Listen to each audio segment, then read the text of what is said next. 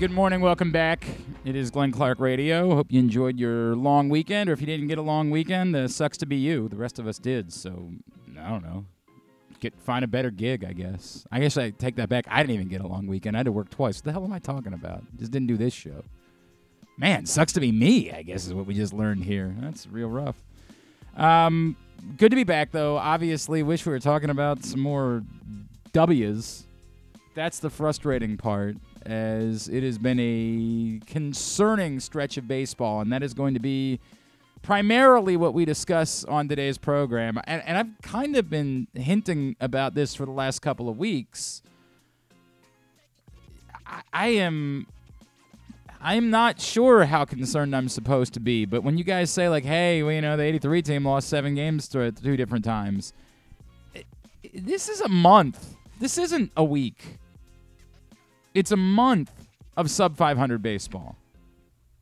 And I get it. You're going to come back and say, well, you know, and those, whatever. Nobody's saying that there haven't been other bad or good teams that have had bad stretches of baseball.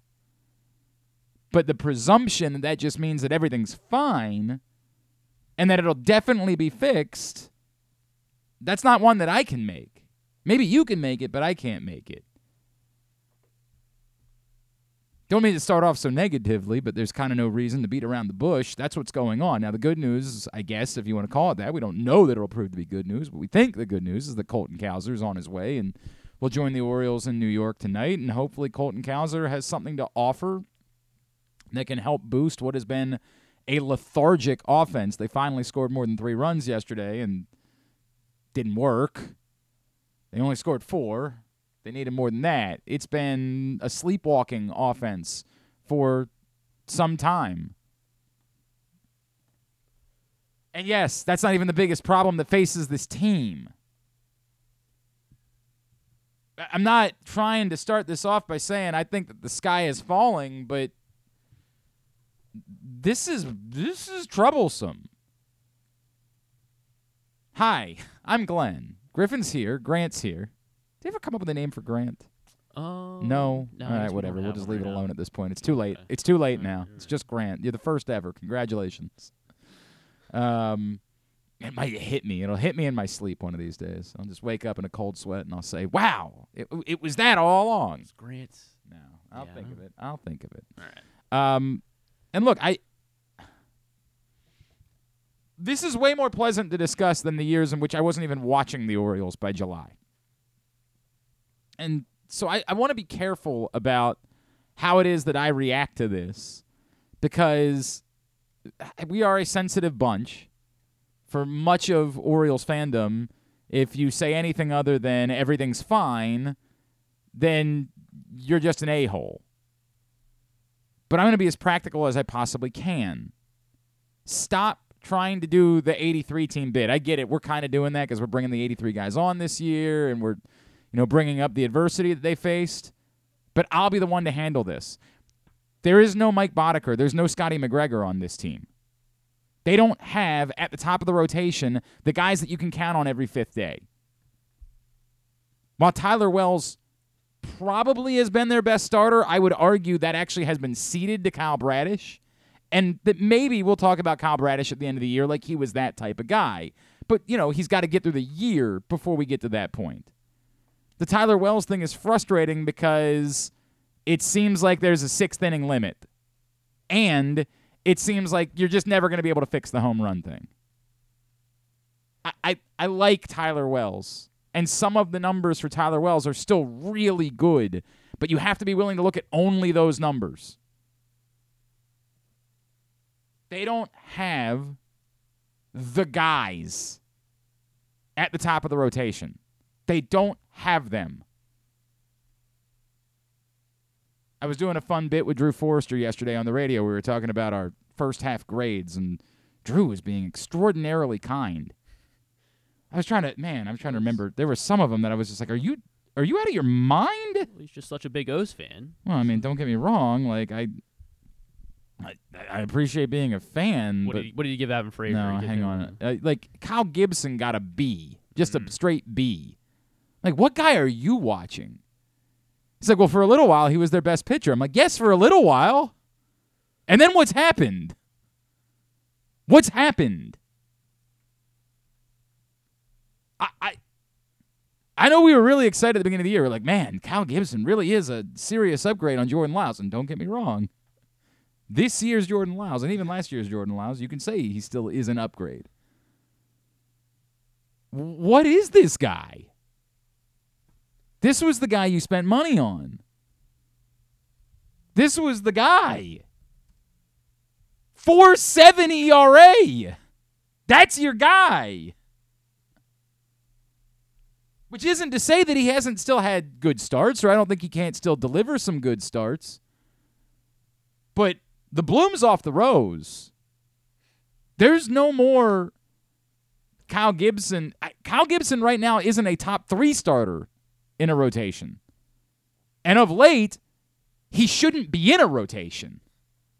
Last five starts, 7.27 ERA in his last five starts. It's an abomination. It's been brutal. And he did just enough that we're kind of not talking about it. And also, they don't really have better answers. So we're kind of just sort of agreeing to not talk about it and pretend like it's not happening. But boy, it is disastrous what Kyle Gibson has been doing of late. Disastrous. Th- there's real problems here. We've said you could trust three or four guys at the back end of the bullpen. Unfortunately, that didn't end up being the case in New York last, on Monday night. The argument that was made to me by a caller yesterday was that Felix Bautista should have gone into the game earlier because he's really the only guy that you can trust. And maybe there's something to be said for that. I don't know. Maybe there is. I get why you don't want to do it because you're not thinking about the fact that you might lose every game and you better damn well throw everything at it to win the one game you have a chance to win. But when you're going through a stretch like this, maybe there is an argument that you just throw everything you can at trying to win the games. And if that means that the first time that the game is in peril, you bring in Felix Bautista then to try to get through that peril, perhaps. Do I think the Orioles would have won on Monday night? I don't know. I'm not sure they would have ever scored another run. I mean, they had about a billion hits and they couldn't score a fourth run. So I have no idea. And Danny Coulombe had leaned towards being the guy that you trusted the second most of anybody in the bullpen. Two pitches later. Clearly, the bullpen problems are that you only trust four guys. And even then, you're kind of squinting when you talk about you trust them because you have to use them so much that we all remember the times they've imploded. Like Mike, Mike Baumann in moments has been outstanding. In other moments, he's been a mess. His numbers for the year, not great. It's unfair to use ERA as the way. Uh, sorry, Grant wants to say something. That's a 4.10 ERA. It's unfair to use ERA for, for relief pitchers because one outing, you, you don't you don't have Couldn't enough of a work it. you don't have enough of a workload to, to like there are better for relievers. There are better numbers to use than ERA, but you know, we get it. The point is, we've seen it happen. We've seen it happen where Mike Baumann's been unbelievable, and then there have been times where Mike Baumann's been so so. 127 whip is okay. Danny Coulombe, for the most part, have been really good. Yennier Cano, for it's kind of a wink, wink, nudge, nudge thing that he gets to be an all star just because he did it at the right. Yennier Cano is the perfect example of the thing that I was talking about last week. Where if Yennier Cano continues on the, the same trajectory that he's been on of late throughout the season, we're gonna say he w- he had an okay season. But he's gonna be forever able to say he was an all star because he was a revelation for one month, and he picked the right month in which to do it. By doing it at the beginning of the year, he got a ton of attention, and everybody was talking about him, and so Yennier Cano gets to be an all star. Whereas if he had had the same month in August, the All Star game had already passed, and the rest of the season was still the same. We talk about him as a guy that was like, you know, kind of helpful. And I'm not trying to. Again, it's going to sound like I'm being this guy, and I get it. You're all going to be mad and furious, and that's you know whatever. That, that, that- my life will go Why on. I hate on the All Stars? My my life will be okay. But you know, it's what it is. You have four guys that you trust, and you only trust them when you're squinting. They're getting overworked. The starters are giving no innings. The rest of the bullpen is a mess. Now tell me how it's all getting fixed. And I get it. They were a 33 and 17 team for the first 50 games.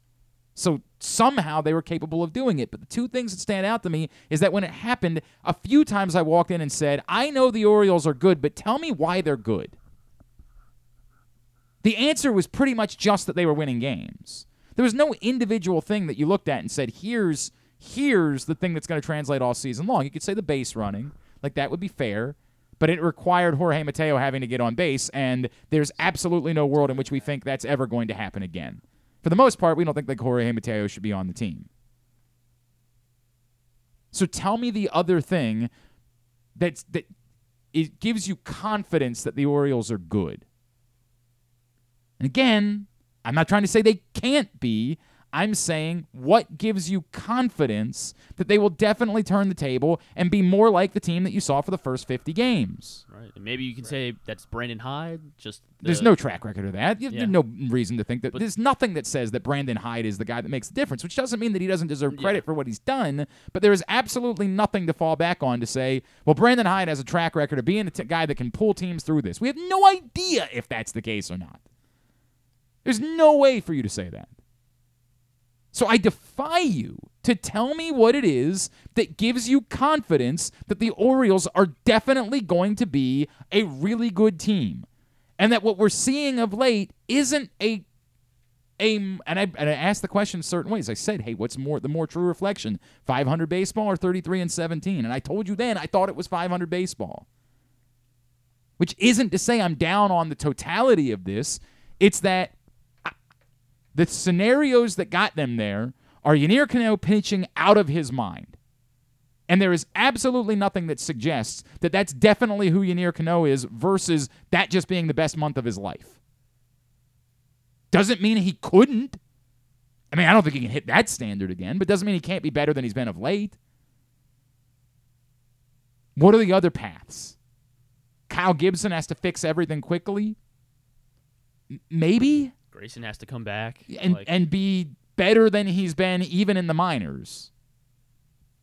he was pretty spectacular last Uh, night. he was like- good last night. There's yeah, no doubt about that. But he's still right? like a lot of it has been pointed out. Like his control still has been questionable, and that's the bigger like. We know he can strike people out. We know he has talent. There's no debate about that. But Can the, he limit the walks? in the his command? control has always been the problem. So to say that can be part of the path, sure. It, it could be. What else? I don't know. Reasonable to say, like, we still think Adley Rutschman can be a little bit better than he's been. And even only a year into his career, is it fair to think he can be a little bit better than he's been? I think that's fair. That would help. Obviously, the trade deadline holds like the eternal hope. That's the thing that we're holding up and saying, well, this is the biggest reason why we think things can be better. But there's no guarantee that anything's happening at the deadline. I, I certainly hope so. And it's part of the reason why I thought this was a big week. I said this to Rita on Sunday. Like y- y- after the win, we can say, "Hey, you know, all's all's good." There, you know, this happens to every team. But there's a big difference between a team that goes four and three in the final seven games between the All Star break and the team that goes like one in six. Because at that point, you're really starting to ask yourself some questions. And the thought of a rental really kind of moves out of the and I always said I don't know that rental was the right answer, but I could at least listen to it for a smaller cost. There's a point at which you're not even paying a smaller cost for a rental. If you want to say that part of the solution to getting back to what you were is that Ryan Mountcastle finds himself, I, again, okay, okay. There has been evidence that Ryan Mountcastle can be a, a high level major league hitter. High level, a quality major league hitter. So maybe, and if you believe that the Ryan O'Hearn experiment is going to run its course in the next couple of weeks, then maybe that can be your path back. I- I'm not trying. To, God, everything I sound, it sounds like I'm saying the sky is falling. It's not even that the sky is mean, falling Yeah, because I, th- I think you have to look in the with the, all of these things within context. The context is this season was never about Aaron Hicks. This season was never about Ryan O'Hearn. And while I kind of always believe there was a little bit of fool's gold there, that's okay because Colton Cowser should be playing, not Aaron Hicks. With all due respect to Aaron Hicks, who, you know, got a home run yesterday. And, you know, yesterday it was funny. It was. Uh, you were getting production from Hicks and Frazier. That was the, those are the guys that were helping you. Frazier a couple times of late, the guy that we've completely Right. written off, has been able to help you. This is a young team, and this young team was going to go through this, and that's part of kind of the the, the growing process.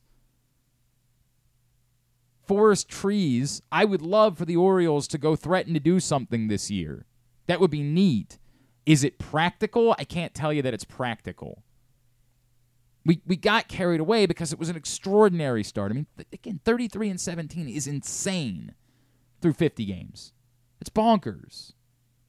But was it ever practical that they were going to back that up all season long? I don't think so. It was going to require so many things going so much better than we had any reason to expect them going. Which is why it's going to be really really disappointing if they if like you just mentioned if they aren't if they don't make a move here in, in before the deadline like it's going to be so disappointing You say that, but I'm I I, I can't. because obviously 33 and 17 was always way too high way too high a standard but and that's why the trade deadline that's why the why trades are a thing so that you can continue to bolster a team that But those trades still have to be able to be made. And this is one of the things that I, I, I struggle with. Like, the answer to me still comes back to money more than anything else. We can say, hey, the Orioles have to use these guys. They have to use their depth in order to get the guys they want. Well, that's true, except they have to be able to get the guys they want.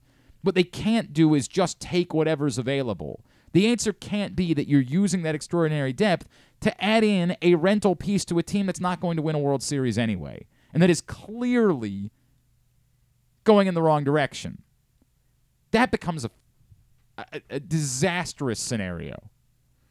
We, we go back to, like, we remember the Eduardo Rodriguez trade because we say, hey, look, you can justify Andrew Miller. That was worth it.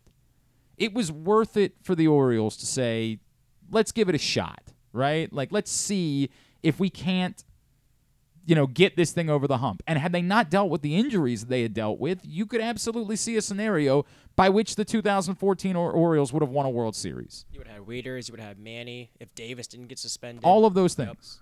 If not for that, you could absolutely paint a picture where that team has a genuine chance to win a World Series. So you say to yourself, I'm, you know, I can live with that.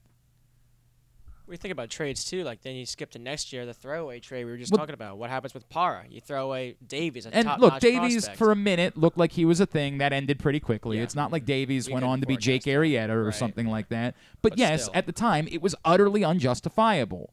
That 2015 team was going nowhere. Nope. They were going nowhere. I knew that before the season started. Well, you didn't know that. You thought Yeah, that. I you thought thought that, yeah. that, but you didn't it. know anything. That 2015 team was going nowhere. They were spinning wheels, and you just threw away something for the sake of throwing it away.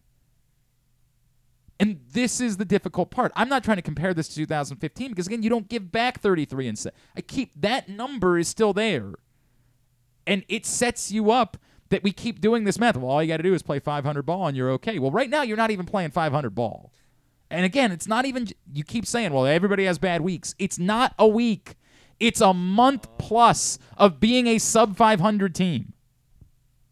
It's not a week. It's a disastrous week. It's a month where you have not even been mid.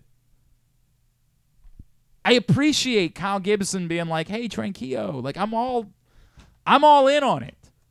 I try to not get worked up about things in my life anymore. I got the vasovagal syncope. Like I don't really want to deal with anxiety. I don't like those things anymore because I end up having my heart stop. I got problems everywhere, and I just try to be as cool as I possibly can in those moments. I don't like having to yell at, you know, days where we don't have guest book. I don't like that. I, I dig Tranquilo. I dig, hey, everybody calm down, relax, doing the Aaron Rodgers bit. It sounds a little bit different from Aaron Rodgers than Kyle Gibson, no offense. And I, I like Kyle. He seems like a really good guy, and I appreciated him coming on the show, and I love what he's doing in the community, and I hope you go sign up to do Top Golf with him. But he stinks right now, and I can't pretend that's not the case. I can't just do the bit where I say, well, everything's going to be all right. I have no effing idea if everything's going to be all right. No clue. So do we throw the talent on the season? It's not throwing the talent on the season. It's this is the, the this is the sports content that like I just don't have any. I can't see the future. I'm trying to figure out what this is. And what I don't think it is is an anomaly. I don't think that this is the strange part of the season. I think the strange part of the season is the part where they went 33 and 17. I think this, maybe not quite this bad, but I think being more of a 500 or so team is a bit more representative of what the Orioles are on paper. Again, that can change. Gunnar Henderson could continue an assault on being American League Rookie of the Year in the second half of the season, and that would change a lot of things. If Grayson Rodriguez comes back and lights the world on fire, that would change something. But then, you know, they're going to have to shut him down at some point. So I don't know. And if they do make smart trades, that would change things. I can't tell you how the future is going to play out, but I I am confident in saying that being dismissive of this any longer as it just being part of it. 2 weeks ago when I first started asking this question, I could live with the answer of this is just baseball. You have these stretches. This isn't a stretch. This is a prolonged period of time. And there the, when I ask what is the pathway to it being better in reason, in reason, what is that answer? And it's difficult. Again, there's a difference between difficult and impossible. I can't predict the future. I don't know. And I'm never going to start doing that today. Today's not going to be the day where I do hot take radio. Ah, the Orioles are going to be. I'm not going to do that. tomorrow then. No, not tomorrow. I'm not. It's just brainless and stupid, and there are plenty of places for you to go find that if that's the content that you're looking for. You're not going to try have to try all that hard. But having an adult conversation about what's going on, not trying to sugarcoat it, not trying to dismiss it, not trying to just say, you know, again, it's just just baseball. You know, good teams lose games all the time. Right, but on paper, tell me why this is a good team. Where is that confidence? What is the hubris that exists that this is a good team? Because some of the things that go have gone right, I think they're all all of us are still like, hey, we kind of need to see Austin Hays do this for the entirety of the season. Like, even the things that have worked, I, what are we definitely confident will continue? Bautista, I think we're confident that Bautista will continue. Someone might argue, well, he's never had a full season as a high level closer, I, I don't think the skill set that that requires. I- I think we all know that he's got it. I think we're all pretty confident that Felix Bautista will be this guy for the entirety of a baseball season. But even then, within context, I think they could have used him for some more pitches. I think it's a problem for the Orioles. Their best reliever appears to have a hard out and no ability to go beyond an inning. I, I, I think that's troublesome. I think you need to be able to have your best, most reliable pitcher be able to go 33 pitches. He's done two innings, right? Like He it- did it in Toronto once. Okay. Once. 31 pitches, which was his high watermark for the season. And that's not a knock on Felix Bautista. I don't know what it would look like if they tried to go 34 pitches for Felix Bautista because they haven't done it. I am confident, however, that Felix Bautista can be this. I think Cedric Mullins will be better than he's been since he returned from injury. Still, the range is impeccable, right? Like, my God. The play that he made on Sunday, insanity. And the only reason why they're not on a what, seven game losing streak at this point. Because if he doesn't get to that ball, Katie bar the door. Uh, If not for that, they're it's a complete free fall. But obviously, offensively, he has not been the same guy since he returned from injury. He was team MVP before he left. He's been next to nothing offensively since he returned. Which I think you can say part of the projection. How does this team get better? Cedric Mullins returns to Cedric Mullins' offensive form, which is not Ken Griffey Jr., but is better than it's been. and that you can put into the equation. He's only got five hits since his return, and How many at bats? Or, yeah, Uh, let's, let, let's yeah, I yeah, yeah. find it. I haven't pulled up the game log. I mean, I, I, I, I know. 35. What's that? 35. Yeah. Five for 35. Yeah. His batting average when he came back was 258. It's dropped to 245. I mean, that's that's the reality. Two RBIs, no homers. And I'm not again. I, I don't think Cedric Mullins is a 143 hitter. no, he's not. I think he's going to be much better than that. But it's been part of the problem. It was exciting to have Cedric Mullins back, and defensively, it's been great. Although I don't know what the f happened yesterday. I have no clue how to explain what happened on uh, When, what's the, when yeah, Tor- scored Torres from scored first. from first Yeah. on a single to Yeah. left center field. Utterly unacceptable. Now I think that's a little bit on everybody, and I think this is what happens when you're kind of in one of these. These these sputters or It- you just- spirals. And Torres really isn't like a speed No. demon either. It seems like he is when he plays the Orioles. He just noticed that nobody was in much of a rush to do anything. That everybody was kind of and. Mm-hmm. I, I don't know if anybody's talked to Cedric Mullins about whether he sure as hell looked right on Sunday. Like on Sunday, he looked Yeah. right health wise. You don't make that play if you're not right. But I don't know. There's been a couple times where I've thought maybe he was waiting for the ball to come to him instead of attacking the ball. And I've wondered if that was related to the injury. Hey, it's good to be back. Good to be back. Hi. Today's show is brought to you by PressBoxOnline.com slash offers. Go to PressBoxOnline.com slash offers now. Get $150 in bonus bets from DraftKings after you place your first $5 bet. See this and other great sportsbook offers at PressBoxOnline.com slash offers. We come back in. Uh, Connor Newcomb, Locked on Orioles, is going to join us. We will get his thoughts as we're kind of taking a deep dive today on what's gone wrong, how concerned should we be, and how does it get fixed. We'll continue that conversation next. GCR. Maryland drivers, did you know you can save up to 77% on tolls with an E-ZPass Maryland discount plan? That's right, 77%. It's never been easier. Pick the plan that's right for you at driveezmd.com. We'll keep you moving.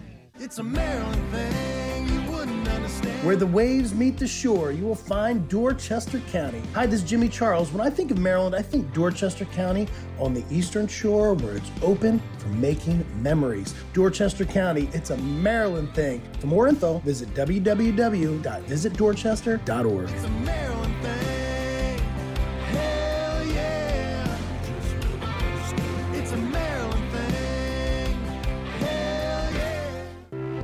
The latest edition of Pressbox is available now. On the cover, Dave Ginsburg remembers Goose as he looks back on the impact that late Tony Siragusa had both on and off the field here in Baltimore. Plus, he explains how Goose's kids are working to continue that legacy with the Goose Flights program. Also inside, Todd Karpovich profiles the path Tyler Wells has taken to becoming a star in the Orioles rotation. And you'll find a special summer travel guide with information about events and activities throughout the state. Pressbox is available for free at over 500 area locations, including 60 Royal Farm stores. And you can always find the entire edition as well as the best daily coverage of the O's, Ravens, and Terps at PressBoxOnline.com. The All America Senior Game powered by New Balance will be back at Johns Hopkins Homewood Field on July 29th. The most decorated girls and boys lacrosse players in the country have been invited to play in what is the premier lacrosse event of the year. Every college coach wants their players in this game, and if you dream of being in this game, you start by trying out for one of your regional underclass teams this summer. The best against the best. Get your tickets now at allamericalacrosse.com.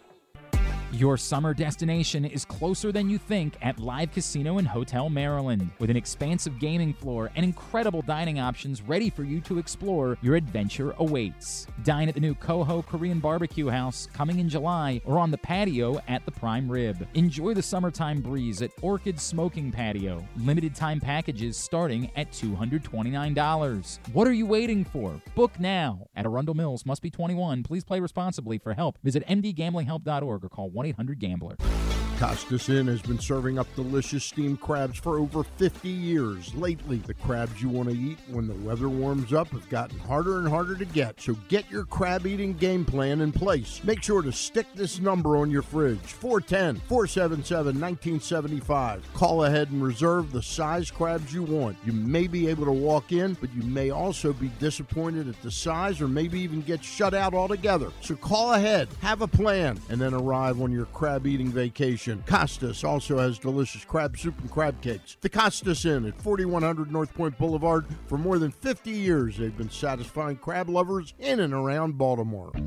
Make the most out of every day in your Toyota RAV4. Available in hybrid or gas only models. A RAV4 can get you where you want to go in style. Check out buyatoyota.com for deals on new RAV4s from your local Toyota dealer today. Check out PressBoxOnline.com every day to find daily winners and betting advice from Jeremy Kahn. And if you want some advice about life decisions that you probably shouldn't make, here's Glenn Clark. All right, back in here on GCR as we continue along on a Monday edition of the program. I'm a little jealous. My buddy uh, Aaron Oster, you know from Jobbing Out, is uh, watching Frances Tiafoe right now. He is in London at the match, and I would uh, drastically prefer to be there. So, no offense. It's not like I'm angry about being here, coming back to work today. I just, I'd rather be there. That's the nature of it been uh, difficult weather-wise in London today. Just a difficult uh, couple of days for them trying to get matches in. All right, we're doing a deep dive today, as we've been gone for a few days, about exactly where the Orioles are, exactly what kind of mess it is, and how concerned we should be. Joining us now, friend of mine, host of the Locked On Orioles podcast. We welcome Connor Newcomb into the program. Connor, it's good uh, to chat with you. I don't think we've ever done this before, so I'm glad we're doing it today, man. Hope you had a great fourth.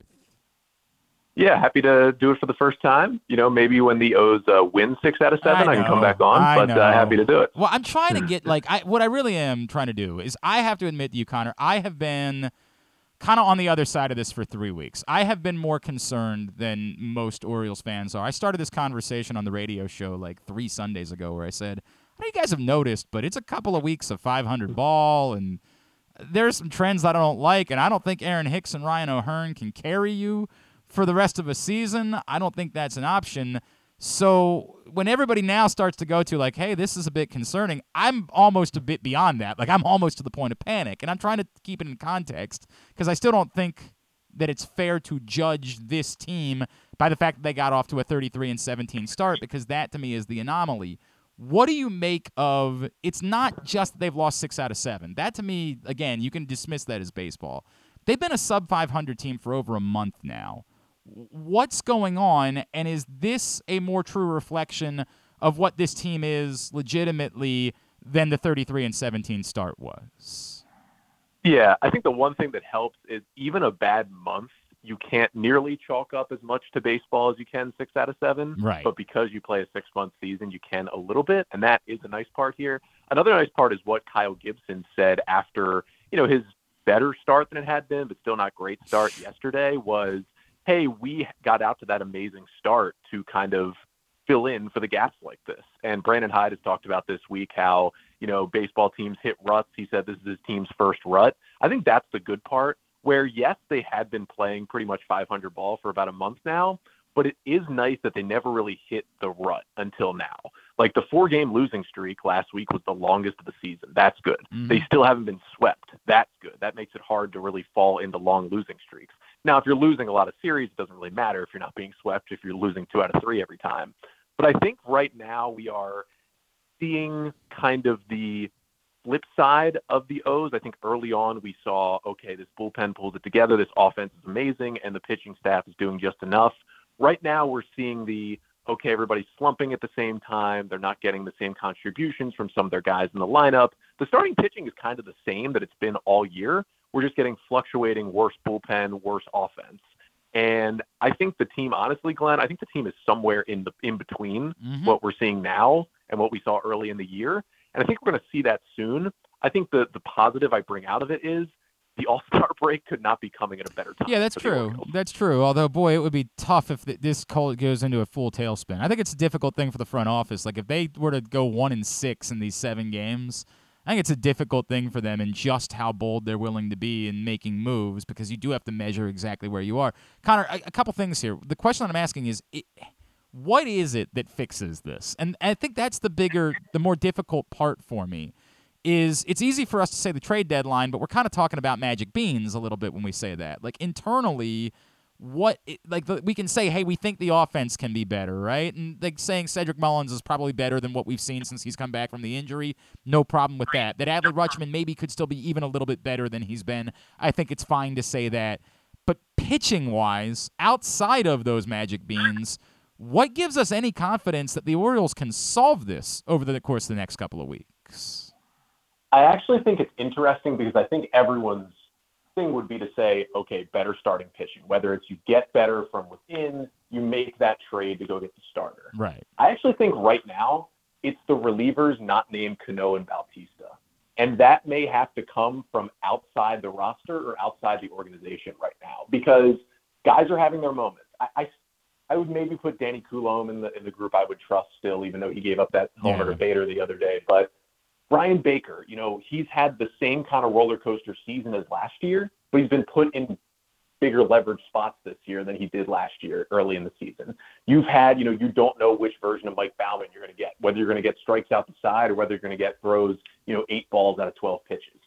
And I think a lot of inconsistency is really hurting the Orioles right now because Hyde by the end of last year could go to Tate, he could go to Bautista, he could go to Perez, he could go to Baker, he could go to DL Hall that last month and a half of the year and basically knew he was going to get a clean inning out of those guys. That's not happening right now. The starting pitching is basically the same it's been all year, and it's kind of it is what it is. I mean, they should add a starter to get a little better, but I think the one thing that needs to happen, and it hurts even more that just as Cionel Perez hit his stride, he goes on the injured list. The guys like Bryan Baker need to get back to what we know they can be, and Brandon Hyde just needs more trustworthy guys in the middle innings because I think the offense, as you said, Mullins and Rutschman, they will find it again. This offense is still a top 10 offense in baseball, I think, especially with Cowser and Westburg here now. I just think Brandon Hyde needs some guys he can trust right now. And I truly think he has three pitchers in the bullpen he can trust at this moment. I mean, you know, they flirted. Baumann's had his moments, right? Like, but it's just been too inconsistent for me to be able to. I like there were moments where I would have had him as the third guy that you could trust, but I mean, my God, Yeah. what he did in the tenth inning a couple weekends ago was unbelievable. But yes, to your point, Yep. uh, it hasn't been consistent enough. We're chatting with Connor Newcomb here on GCR Locked On Orioles podcast. Um, I- it kind of, I, I, yeah, right, like yeah, but I don't. Can we say that the like I, I one of the difficult parts for me about Kyle Gibson's, and I appreciate the Tranquilo, and I like Kyle Gibson, but like it's it's not it's been disastrous for Kyle Gibson of late. Like it's not just been kind of not good enough. It's been a mess, and I, maybe we have enough of a track record for Kyle Gibson in his career to believe that that's going to be fixed. But this to me comes off as particularly problematic because he was the guy that you were supposed to be counting on for at least innings, if not, you know, good quality starts every fifth time out. His last seven starts, I, I mean, this is an abomination what we have seen of late from Kyle Gibson. Yeah, it, it's been bad. And those two starts prior to the one yesterday, I mean, really ballooned his numbers. I mean, those two were non competitive, doesn't keep you in the game, doesn't do anything for you. And the O's got beat in both those games that he pitched. Now, if he goes out and gives you six innings, four runs every time, that's not great, but you can do something with that. Of course, that was his line from Tuesday's game Yeah. the pitcher he was the first month and a half of the year when he had a 3.5 ERA and he was giving them six innings and he was, you know, throwing ground ball after ground ball. That's what they need from Kyle Gibson. What actually concerns me as much as the last three starts where, you know, I mean, even though he settled in yesterday, I mean, to go four pitch walk, two run homer to start the game yesterday, Right. which is kind of emblematic of what's been happening to the Orioles. But I do worry a little bit because the Kyle Gibson of the last few years, even when he's been good, when he was an all star with the Rangers, when he was good, you know, when he got traded over to the Phillies initially, he has really tailed off in the second half of seasons. He was really great that all star year with Texas. He went over to Philadelphia and he was not the same pitcher after the trade deadline. Last year in Philly, he was a part of their rotation until September. He was so bad, you know, he was in their playoff run. He was on the roster just to be a mop up guy. I mean, he pitched like twice in the playoffs in like eight run games. That was it. They basically gave up on him. And I am worried that this could continue in the second half. And Kyle Gibson's a guy who you talked about, you know, you bring him in as your guy to eat innings. That's someone you feel like you have to at least be able to rely on every fifth day to save your bullpen. You can't rely on him or Cole Irvin right now. And that is the bad spot the O's rotation is in because Dean Kremer can give you a good start. And Kyle Bradish can give you a good start. And Tyler Wells has been good. And Grayson Rodriguez will be back. But I don't count on any of those guys to give you seven innings on every, any given day. I feel like Gibson and Irvin at their best can and can eat those innings throughout a season. that's where the concern is for me is like in that second half, can you fill all those innings? And right now, you can't put that stress on the bullpen because it's not even holding up now. Yeah. How's it going to hold up then? All right, let's let's get to the point of the positives. Let's talk about Colton Cowser. What what is reasonable to expect from Colton Cowser as he arrives? I think in terms of production, like give him a little bit of time. Um, I don't think he's going to play against a lot of lefties early either. Um, but that's still going to put him in the lineup a good amount. Yep. It'll be interesting to see what the roster move is today because my worry is this could mean an Austin Hays IL stint just because if they're calling up Cowser, it's going to mean they want to play him a good amount, similar to when they called up Westburg. Okay. But I do think for Cowser, he's going to use the whole field. He is going to use the vast left field of Camden Yards to his advantage, hitting the other way. He's going to hit for a little bit of pop. You don't have to worry about him defensively first getting up here. Like he's going to patrol a corner outfield spot well for you. He's not going to hit third in a couple of weeks. Like he's not going to do what Gunnar Henderson did when he first came up. But you're going to have him at the bottom of the order. He's going to be another productive left-handed hitter. And the strikeouts have been way down for him this year in AAA. That was an issue last season. It might be a little bit of an issue early just because he's a rookie, but I don't think that'll be a huge concern. And he'll be a nice kind of positive just maybe spark to this lineup that they they kind of need desperately right now. And again, you know, you don't want to put your expectations sky high, but you have a better number seven hitter right now in the lineup than you did yesterday. Uh, to the point, I I think that most people are assuming that the, the roster move will be Ben Boom, right? Like that. Why, why in God's name would you be carrying three catchers again at this point? But I understand what you're saying, which is sure, but that doesn't clear any playing time right now for Colton Cowser Exactly, if the answer yeah. is Ben Boom. So I understand what it is that you're saying there. Do we feel like we're fi- like even even Jim Palmer's kind of coming out and, and guns blazing about Jorge Mateo at this point? Um, do we feel like we're approaching a, a moment of my God, Joey Ortiz is tearing the cover off the ball? There is, a- I know that we all think that Ortiz is the trade bait, but like at some point, what are we doing here? Do we feel like we're getting any closer to there being some sort of decision about Jorge Mateo? I think he's done. Um, I think we saw this when Westburg first came up, how much more Mateo sat that last week. And then, you know, everybody freaked out um, in those first two games, or at least that Monday game in New York that he was back in the lineup. Well, Westburg took that pitch to the wrist and was not okay for a day. Now he's back in there. I really do think between Westburg and Henderson and Arias, you're just going to have those guys patrolling the left side of the infield. And I get that Adam Frazier hasn't been great, but I would take him tenfold any day over what Jorge Mateo is giving you right now. And at least he gives you another left-handed bat. Mateo's giving you nothing. Now, I would keep him on the bench because what he did in that Saturday loss to Minnesota, where he came off the bench and he pinch ran and immediately stole second on the first pitch in a one-run game, you don't really have anybody else that can do that off the bench. So Yeah. I'd keep him on the roster. But I think with Westburg, you know, luckily didn't break anything on that hit by pitch. He's good. Gunnar's still swinging the bat solid, and you have Arias and Frazier there as you know you hope league average players.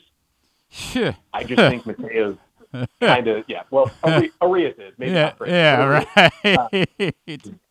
uh, hope is an Um, interesting but- word because yes, hope. Yeah. yeah, right. Yeah, but I think Mateo's done. I think the really interesting part here is I wouldn't ship him off the roster entirely because I think that that pinch running is valuable, So, and it's just going to be how valuable is that to take up a roster spot versus having Joey Ortiz, where you'll feel a little bit better actually putting him in the lineup. So that's the interesting part to me is like, I, and again, I, I am struggling with with I, I think that Brandon Hyde deserves credit because you can't create this type of culture without there being significant buy-in towards the manager. I don't think that works. So whatever you think of Brandon Hyde, I don't think you can dismiss that there is a culture that exists here and that he deserves at least some credit for that. But one thing that I think we would all say about Brandon Hyde is when guys are on the roster, he's going to play them. That's sort of one of the things, and you could say maybe that's coming from somewhere above him, but since he's been here, there have not been guys who were only here to be. Uh, I would compare it to the Ravens, where like you're not allowed to just be a third down pass rusher. Like you've got to be a football Yeah. Um, they don't really do that here, and so I, I'm torn because what you just said, I completely agree with that. Jorge Mateo would have value to a team as a late inning pinch runner who can go in and play defensively afterwards, and you feel confident in those things. But are we confident that the Orioles would be willing to use a player that way versus if Jorge Mateo is going to be on the team, he's going to have to get regular at bats, and that's you're not solving the problem unless you get rid of him. I think the one guy that lets us think they could do this is Ryan McKenna. Because if you really look recently, McKenna has not started a lot of games. Like he has played in a lot of games because he's always replacing Santander or replacing someone out there in the outfield. He has not started a whole lot of games this year, and he has been rostered all season. And so it is tough to say, can you roster two of those guys? So I do think if Mateo goes to a full time bench role, McKenna probably ends up in Norfolk because I just don't think you can have two of those guys who are only playing against lefties and are defensive replacements on your roster. And I don't think the Orioles want to carry 14 hitters and 12 pitchers for right, very long. Right. They need as many arms as possible. So they're going to go back to 13 pitchers here at some point. So it could be at the expense of McKenna, but uh, it's tough because I think McKenna can hit better than Mateo right now. But if neither of them are getting that many at bats, I think I'd rather have that blazing speed of Jorge Mateo. He can change the game as a pinch runner. I agree. And not many players can do that. Right. And I would just rather have that than McKenna. I think they're willing to make that change and put him on the bench. The, the mid tens Royals did this. They had like three guys on their roster that were just pinch runners, right? They had uh, uh, uh, God, Terrence Gore and Billy Hamilton. yeah, Terrence and- Gore and Ger- Jarrod Dyson. yeah, Jarrod they were on Dyson. Yeah, they were they were absolutely in favor of carrying those guys and stealing bases uh, at that point. All right, uh, uh, Connor, perfect world for you. Uh, uh, create it for me. Create the using the glut of infield prospects or whatever else you want to use to go get ideal, but within reality, help that you can get. Create for me the perfect trade that you'd like to see the Orioles make. Yeah, I actually talked about this on uh, today's episode of the podcast, putting together rental packages that the Orioles could get if they want to go that so way. okay, you know what? I meant to bring that up because I saw the tweet that you sent out. I I have been cons- I, the entire time I've said I don't think I can do rental. I don't think I can do it because I just don't think that you can get this towards a point where you're winning a World Series, and I'm not ready to be giving up pieces without being able to think that that's a championship caliber team. You're willing to explore rentals. I'm willing to explore rentals because I think the system is so deep. There's another draft coming, and you don't have to give up Jackson Holliday, Grayson Rodriguez to get a rental player. You just don't. They're cheaper. Um, and I think they have the infield prospects that are never going to play at the big leagues. Like, I love Connor Norby. Right. I struggle to find a spot where he plays on this Orioles team in the future. So I just feel like players like that can be sent away for guys who, yeah, you only get for two months, but it might help you. Maybe they like it enough to re-sign for a cheaper deal. I get it. I get that John Angelos probably isn't going to pay these guys, and I get it's tough for two months when this team might not be a World Series winner this year. But you got to start competing sometime, and I think they could go after the rentals. So here's I, I agree with the thought about Norby. I would just on the flip side say I'd rather that be a package. Like I'd rather it be Norby and Ortiz and Mayo to try to go get you a start. You know, to try to I, whatever you feel about Dylan Cease right now. I'm just going to use that as a name because I get it. He has not been great this season, but a guy who's got a few years of control at that point. Like I'd rather use those guys in a package to go get somebody that I think could be part of a World Series winning team in the next couple of seasons. And I agree with that. That's like number one on the wish list would be a guy like Dylan Cease. You know, if you could package to the White Sox, you know, players like probably Norby and Mayo and maybe a Samuel Basallo, and you could go get Cease and a reliever from the White Sox. I mean, the one thing about the White Sox this year, they've been terrible, but that bullpen has pretty good parts in it that I think they're going to sell all of them away. Yeah. And you could go get a reliever and a Cease for a couple of those prospects and you know you try to get a controllable reliever too, a guy that you'll have for a couple of years, and you can get it done. And one other name that I saw put out there by John Becker of Fangraphs, who was kind of floated in trade a year ago before he got injured, is Tarik Skubal of the Tigers. Hmm. He just returned yesterday, his first start in a year after shoulder surgery. He was on a pitch count, but he threw four hitless innings yesterday before they took him out of the game. He was awesome before he got injured last year. The Tigers were floating him as kind of the next guy they would trade as part of their rebuild number two, Electric Boogaloo, because rebuild number one didn't work. right. Um, he's got like four years of control. Yeah. He's got ace type stuff from the left side. If the O's wanted to make the big splash, that's where I would go. But I do think the names like Lucas Giolito, like Jordan Montgomery, some of those guys who are rentals might be in the Orioles' favor just because I think pitching prices are going to be so steep this year because everybody feels like they're in the playoffs, Yep. Especially because of the central divisions. Yep. Everybody needs pitching. And so the rentals are going to be cheaper. And I just think anybody who has more than a half year of control is just going to be outside of the price range that Elias and the Orioles are willing to give up. That's kind of why I think they might go rental. Uh, Connor, remind everybody about the podcast and where they can find you on social media. Yeah, Locked On Orioles, uh, the podcast five days a week, about 30 minute episodes, just covering the O's every single day. Um, you can find us at Locked On Orioles on Twitter. Connor Newcomb, really appreciate you, man. Let's do this again, all right? I, I, I tell you what, this will be a promise. We'll, we, we'll wait to do this again until there's something more pleasant, until things have gone well. Perfect. Like, if we get a week where you can hit me up, right? Say, hey, dude, happen to notice they've won six out of seven. Can you call me back? Like, we'll do that, all right? Perfect. So we can have more fun. Perfect. man. Six out of seven wins. I'll be back. all right. Appreciate you, buddy. Good to talk to you. Thank you, Glenn. It's Connor Newcomb, Locked On Orioles, with us here on GCR. Appreciate him taking the time this morning. And, you know, I thought that was reasonable. I, I, I understand what he's saying that you have to hope that one of these other guys in the bullpen, and yes, to the point, Perez did look like he was kind of turn. Although we got to be fair about that. Like, even that was measured, low leverage. Like, it looked like maybe he was kind of turning the corner. And then, of course, he gets hurt. So that's obviously quite troublesome. Um, I am worried about the, Austin Hays thing is a bummer on two levels, right? Like it would be bad news if if the Cowser move is for Hays. It's bad news that you don't have Hays through the All Star break. It's dreadful for him that he would lose out on his first All Star appearance. Like it would just be catastrophic. And honestly, I bet it's part of the reason why the Orioles were not quick. Like I, I think they were to do everything in their power that if there was any chance he could be ready by next week, they wanted to do that favor for him. But it's difficult because then you're playing 25 on 26, right? Like that's a difficult thing to do to waste a roster spot for a while while trying to protect your guy and give him a chance to participate in the All Star game. And I don't know if like baseball's willing to bend rules on things like that, but you know, you can only put them on the IL retroactive to Sunday, and you guys can do the math on 10 days after that point, and that does not get you back in time for the All Star game. So I could see why the Orioles would want to defer to Austin Hays and give him the opportunity to say, I don't need to be on the IL. I could be back by Sunday, and give him that opportunity to have that. And I, I would assume he would still get to take the trip and go out there, but he wouldn't be able to play in the All Star game, and that's, I mean, just killer for a guy that's that's slated to make his first All Star appearance. Would just be absolutely brutal for him if that ends up being the case. But we'll see. I don't want to get ahead. Of, I I understood Yeah, the I mean- point that Connor was making. While we're all assuming that Ben Boom is very easy. Ben Boom's the guy, Even McKenna.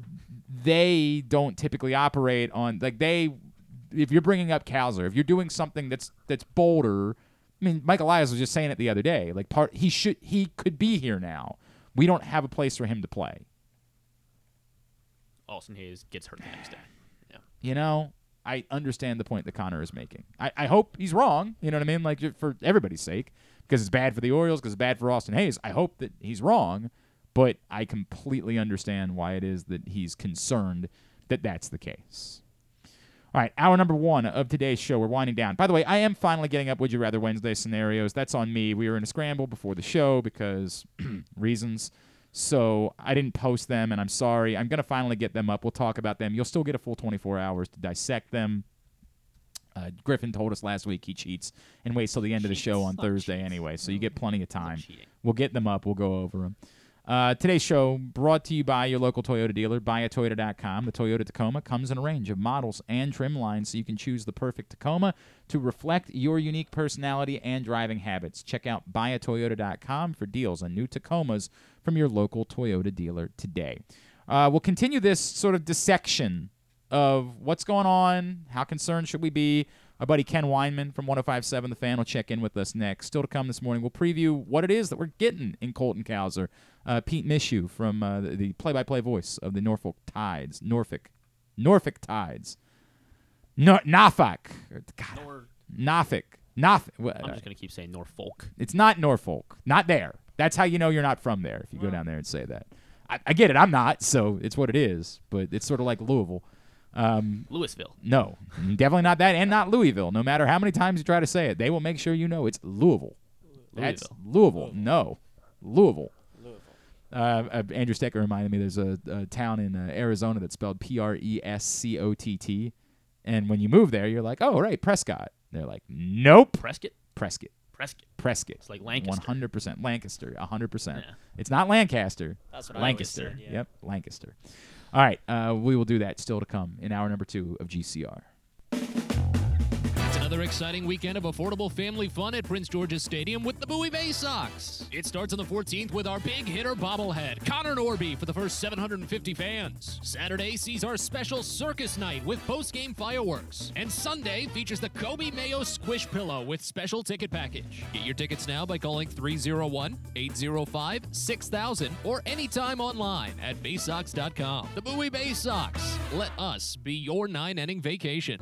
The All America Senior Game powered by New Balance will be back at Johns Hopkins Homewood Field on July 29th. The most decorated girls and boys lacrosse players in the country have been invited to play in what is the premier lacrosse event of the year.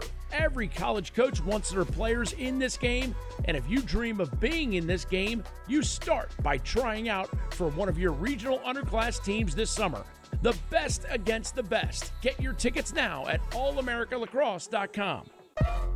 Are you a die-hard O's fan looking for the perfect way to show your team spirit? Look no further than Birdland Sports. Birdland Sports is a small business run by fans for fans. They offer a wide variety of unofficial O's merchandise from the Birds Are Coming tees to player cartoon shirts and more. And the best part, their prices are more affordable than the big guys. So head to birdlandsports.com and grab your gear today. Show your support for the birds with Birdland Sports. I'm Michael Jan Grandy, president of AJ Michaels, your carrier energy expert for 44 years. Save money, energy, and make your home more comfortable and virus free. Find us at ajmichaels.com. That's ajmichaels.com.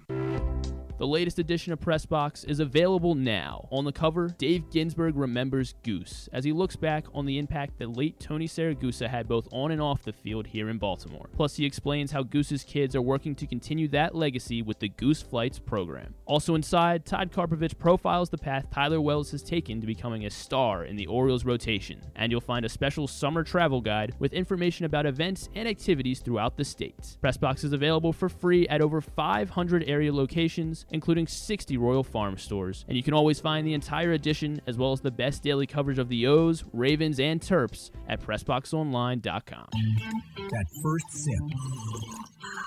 That first bite. Mmm. Start your day off right with a delicious breakfast at Royal Farms. Choose from a fantastic selection of fresh Royal Farms breakfast sandwiches and top it off with a rich hot cup of the freshest coffee in the world. At Royal Farms, breakfast is available day and night. It's the freshest breakfast in the world.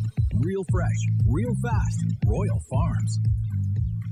It's a Maryland thing you wouldn't understand. Where the waves meet the shore, you will find Dorchester County. Hi, this is Jimmy Charles. When I think of Maryland, I think Dorchester County on the eastern shore where it's open for making memories. Dorchester County, it's a Maryland thing. For more info, visit www.visitdorchester.org.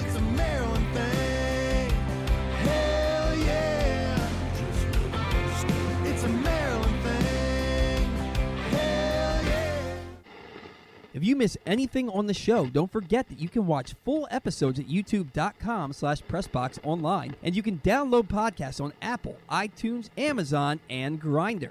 Wait, did I say Grindr? I don't think that you would find it on Grindr. Not that I know it's on Grindr or anything, I swear. On second thought, you know what? I don't care what you think. Here's Glenn.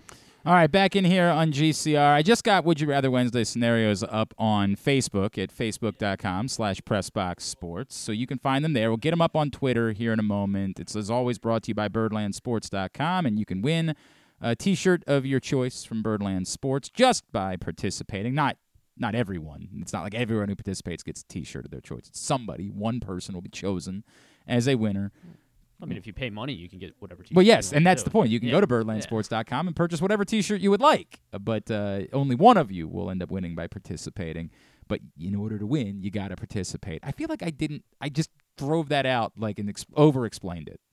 I sh- it shouldn't have required that much. It po- should be point easy. got across. We've been doing this for a long time. You should be able to figure it out. Uh, continue to try to dissect what's going on with the Orioles right now and how concerned we should be about it. Uh, it's fun to catch up with our buddy. You hear him on Inside Access every afternoon on 1057 The Fan. He is Mr. Ken Weinman, and he is back with us here on GCR. Kenny Ballgame, what's going on, brother? Did I win the T-shirt? Yes, we got you hooked up Uh, with the. uh, Uh, uh. we're gonna give you the Big Hicks Energy T-shirt celebrating Aaron Hicks. Hey, uh, this is important for you. Have you tried the Herr's John's roast pork flavored potato chips yet? I have not. Uh, I saw. So here's the thing. I, I, I love their cheesesteak. I've never had their roast pork sandwich. What are you doing with your life? What in the Well, yeah. world? Oh uh, I- man. And I've been there multiple times, like literally multiple times. But I've, every time I get the cheesesteak. Brother, I am telling you. First of all, everybody tells me the cheesesteak too, and I always get the roast pork when I go, and everybody always like, "Dude, what are you doing? It's the greatest cheesesteak you'll ever have in your life." And I'm like, "Yes, Yes. yes, that's probably true." But this sandwich that's in front of me, this sandwich with the pork and the sharp provolone and the broccoli rabe, and then you throw on the hot sauce on top of it. I can't do better than this. There is no way humanity offers us a better sandwich. So I actually have never had the cheesesteak.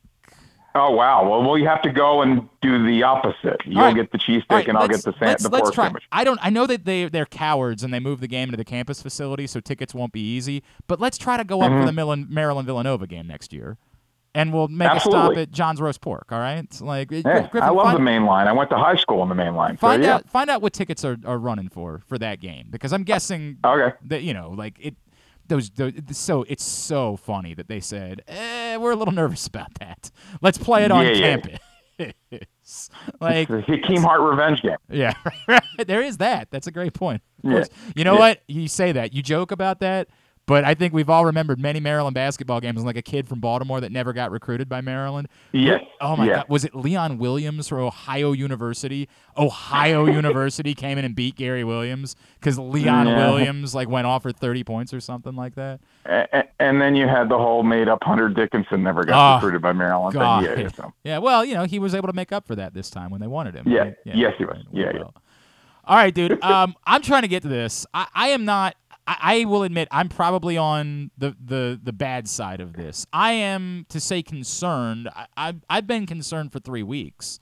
Like 3 Mhm. weeks ago, Reed and I were doing a show, and I, I did an entire hour about are are we going to talk about how they've been a 500 team for the last three weeks? Like, are we going to have a conversation about it? Now they're a sub 500 team for over a month. And Yeah. I get it. This is baseball, and teams I think losing six out of seven that happens. Everybody likes to point out the '83 World Series team lost seven in a row twice, right? Like I understand that, but I don't know which is is a truer reflection of what the Orioles are. I don't know if this is more realistic or if 33 and 17 over the first 50 games is more realistic. And I'm concerned that being about a 500 team, given what they have on paper, is probably a little bit closer, which doesn't mean they have to give back 33 and 17, but it's probably a little bit closer to what they are. I, I think both sides are fair because baseball is such a different animal than every other sport, and like it, it truly is. And I hate the cliche here, but it truly is the marathon, not the sprint. A- And uh, they they came into they come into play today with the fourth best record in all of baseball. And as you just said earlier, you, you can't take that away from them. That that's where they are. Am I concerned about some of the struggles? Yeah, they couldn't hit it all against Minnesota. Give their pitching a, a little bit of credit. Uh, they blow the game against the Yankees on Monday. Yesterday was it, it, one of the biggest concerns is the starting pitching and the bullpen. For me, they've overworked the bullpen and they've only got three guys they can trust. And the starting pitching, Gibson has not been good of late. Uh, Cole Irvin stinks. Uh, I would assume Grayson Rodriguez is making his next start here after dominating in AAA yesterday, but he hasn't proven he can pitch uh, consistently at this level. Uh, I think it goes back eh, to the offseason and the lack of moves they made this offseason. Uh, signing Adam Frazier, and Adam Frazier's gotten some key hits for them, but they're overloaded with infielders. Was that really a need? Kyle Gibson, nice player, but couldn't they have gone out and gotten uh, Nathan Eovaldi, who wasn't super expensive? I was screaming for Eovaldi and JD Martinez this offseason. And Martinez, because I, I both those guys, especially Martinez, they needed a guy in the clubhouse that guys would revere because they've been there before. And, and with all due respect for Kyle Gibson and, and Adam Frazier, they're vets, but really, what have they done in the majors? Like uh, they, the guys respect them, but it, it, it's a different ball game when you bring in a guy that's been there before and won it before, and these guys haven't.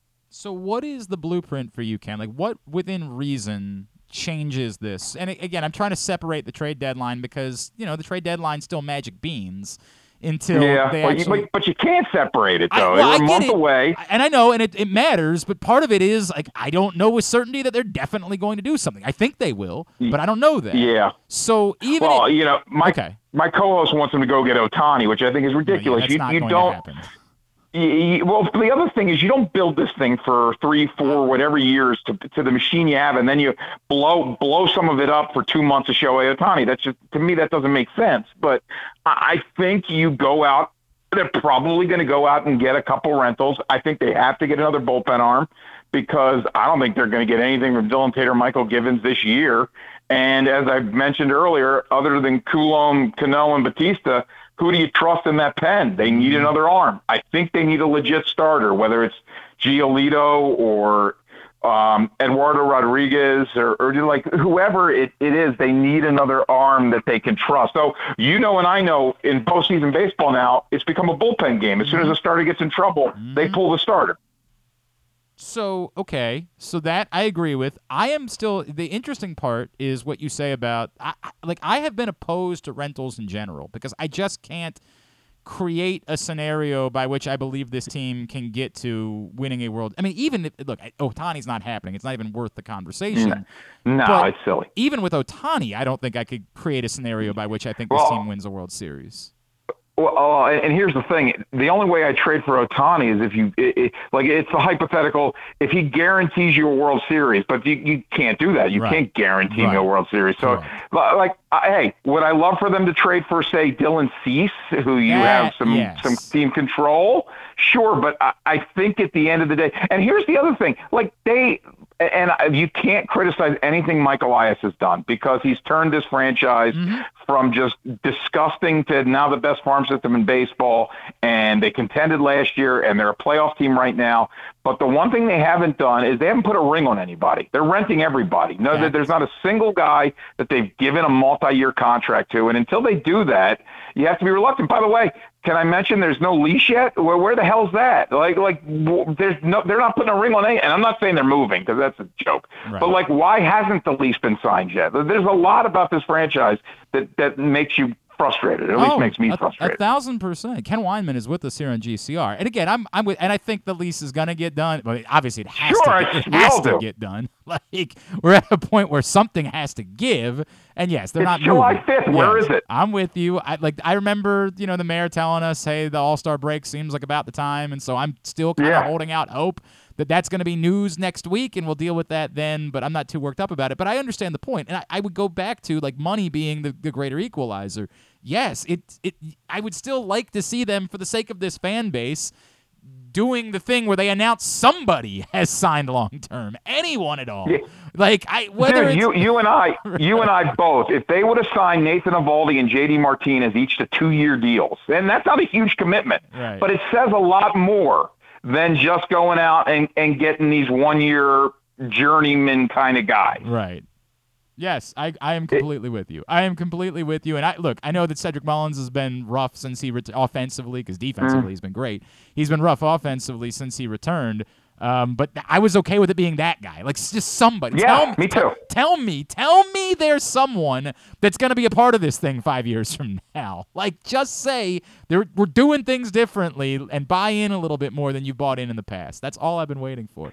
Um, Yeah, stop pocketing all the money. the the rental thing is tough for me because I, I, I get it, and if you can get you know a piece, and all you got to do is give up Judd Fabian, like okay, I don't I don't want to be disrespectful to Mm. Judd Fabian, like he's he's a, he's a good guy, but I'm okay with saying, hey, look, you know you've got depth, you can give up something like that. I'm just not okay. To, to the point to me is if you're giving up Norby and Ortiz or Mayo, somebody like that. I, I can't do anything like that unless it's a Cease, unless it's someone, even a Sure. Burnes, somebody who has at least some control, because I can start mapping a hey, if Jackson Holliday gets here next year and Heston Kjerstad's a legitimate middle of the order bat and all of those things, within the next year or two, I can start, and, you know, they still have to spend on another pitcher probably, but I can start doing the, the math that can get you to a World Series. So if I'm trading from that top group of guys, it to me has to be for someone with a little bit of control. Sure, and that takes you back to the Cole Irvin Darell Hernaiz trade. Like I Mm-hmm. don't mind trading Hernaiz, but why not package him in a bigger deal for somebody else instead of for a guy who we now looks like in Cole Irvin, who's never going to be anything? Like Darell Hernaiz had no path to the majors here because they have 700 middle infielders Yep. that are better than him. Yep. But he has value. And look at him in the Oakland system. He's hitting. Like you could have packaged him in another trade instead of trading him for some, uh, frankly, stiff. Right now, Cole Irvin does not look like a major league hit, uh, pitcher. He doesn't. He doesn't miss bats. He, and he does. And, he, and he's doing here what he didn't do in Oakland, and that's walk people. And by the way, you mentioned Kjerstad. I think he's here before the end of the year. I'm starting to think that way. I always assumed he was opening day next year, but yes, the way that he has performed, I I probably would tend to agree with you. Although then, you know, there's always this sort of flip side, which is they don't like bringing guys up unless they play, which is why we're worried that maybe Yeah. Well, we can figure that out. Somebody's going to get hurt. I that's also, true. I don't, I don't think Ryan Mountcastle's the future here. That's, a, yes, Ooh, I, wrote, I wrote about that recently. All right, so let's cover that, Ken. Right. So let's talk about two guys that we feel like it's the other way. Uh, like Mountcastle at the 20 days is starting to approach, right? Like Yes. they can't keep him down there for forever unless they No. truly option him, and that's a bold thing for them to do to option Ryan Yeah. Mountcastle at this point. Are- you just flatly giving up? Are you just flatly optioning him and saying, "Dude, you're a- minor league player"? Are you letting him come up and and at least hit against lefties for a little while and see if he can't be a guy again? Like, how are you handling this with Mountcastle? I, I assuming and and uh, I don't know what's the ver- you know like I I have no idea with the vertigo situation, but assuming he's healthy, I think at the very least you have to bring him up and at least like start in a platoon with O'Hearn, like and maybe he grows into getting his job back. But I, like all of his numbers to me trend in the wrong direction. And uh, I, I would love to give him the benefit of the doubt and say that, that what was going on the last few weeks before he went on the IL was vertigo related. But he was looking very Chris Davisish at the plate, uh, just flailing at stuff. Uh, I, and if you look at his numbers, he had the 30 home run season two years ago, but all the numbers are down each of the next two years. I, I just, I, I and also he's a right-handed first baseman. I think they'd like a left-handed first baseman. I, I just, I don't know that he is the future first baseman here, but I would bring him up. I would hope he gets hot. Maybe it increases his value because maybe he's part of a trade in the offseason. What about Mateo? I, I've been done with Mateo for a long time. I don't think his defense is so much better than, say, a, Joey- a Joey, Joey Ortiz, Ortiz, yeah. or Gunnar Henderson. That it, it puts a guy at shortstop who is giving you worthless at bats day after day after day. Like they're not. Not only are they offers, they are horrible at bats. They are non-competitive at bats. You can't steal first base. He has bec- like he might. You could make the argument that in April he was one of the best offensive players in baseball. Since April, he's one of the worst offensive players in baseball, and I can't put him in the lineup every day. I I've been done with him for a while. Uh, I know in April my co-host was talking about extending him, and I was like, wait a second, it's one month of baseball. Like let's slow down. And now he he's I yeah I don't. I don't know that he's here when the dust settles. I think he's a nice piece off the bench, defensive replacement, guy that can pinch run, steal a base. Beyond that, I don't want him in the starting lineup right now. I think the, the, the concern I because I would agree, right? Like you don't, you're not just flatly getting rid of him, because I do think he he helps you as a defensive His value. replacement. But at the same time, what I concern myself with is that like the Orioles don't like doing that. The Brandon Hyde era Hmm. is if you're on the team. I compared it earlier in the show to um, the Ravens not letting anybody, you know, they, they get Yannick Ngakoue and they say, well, you got to play every down, and he can't do that, right? Like he's just not Hmm. that player. He's only an, an edge rusher. He's a third down guy. They it, it feels like the Orioles in this era have said if you're on the team, you've got to play. Like that's the way that it works. We're not doing the the bit where you know like the Royals had Terrence Gore and Billy Hamilton and just said all you are is late inning pinch runner Yeah. types. Like it just feels like the Orioles don't do that. So that would be my only concern is like in ideal world, yes, I think Mateo's that guy. But are the Orioles willing to have a roster spot for a player that they only use in that way? Well, they, they better because, and, and granted, they've only been a good team now for a little over a season. And uh, like, uh, do I think they're stubborn? Do I think they're deliberate? Like they cost themselves uh, Grayson Rodriguez a year ago by being overly deliberate with him in the minor leagues, and he got hurt in his last minor league start and then never pitched up here. Like he should have been up two starts prior.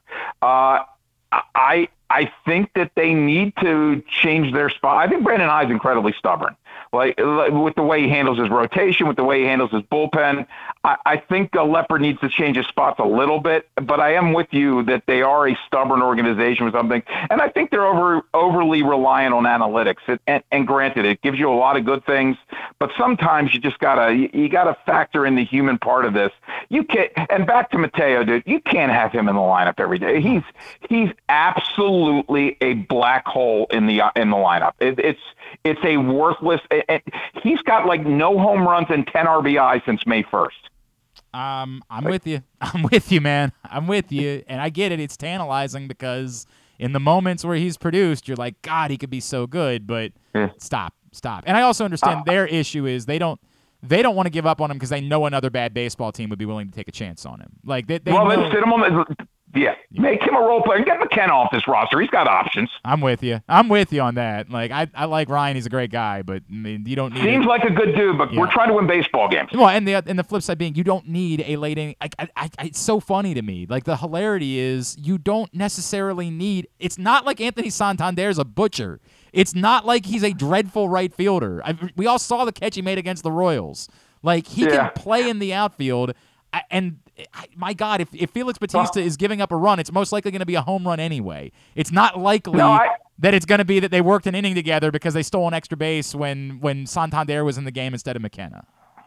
Well, with with Cowser coming up, Hicks makes McKenna redundant. He's better. Right. right. That's a good like point. he, he can be like they, they all I get it. And, and Santander misplayed a fly ball. What was it against Cincinnati the other night? It, it, he, he doesn't run as well as Hicks. Well, guess what? Hicks can be that guy. Uh, like, and Santander is a fine defensive outfitter.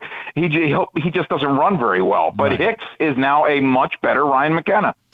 All right, uh, I'm gonna have you play Would You Rather Wednesday because you're here. Um, I'm gonna I'm gonna throw these at you. Did you see this viral tweet that was going around yesterday about uh, 10, 10 carries to get five yards in the NFL? Did you see this tweet by chance?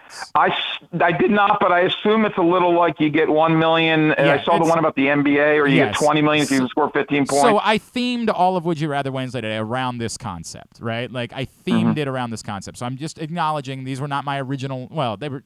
You'll get it. That the, the theme is around that concept. So the first one was the one that started this whole thing, and I just changed the numbers a little bit. I'll give you a thousand dollars, or you get ten carries to try to get five five yards in an NFL game as a running back, and if you do, you get a hundred thousand dollars. Oh, but, I'm taking the thousand, but I am curious who's my offensive line. So they uh, it appears that the person that started this thing said you could pick your own offensive line. Oh, Yeah, and that does seem relevant. I agree.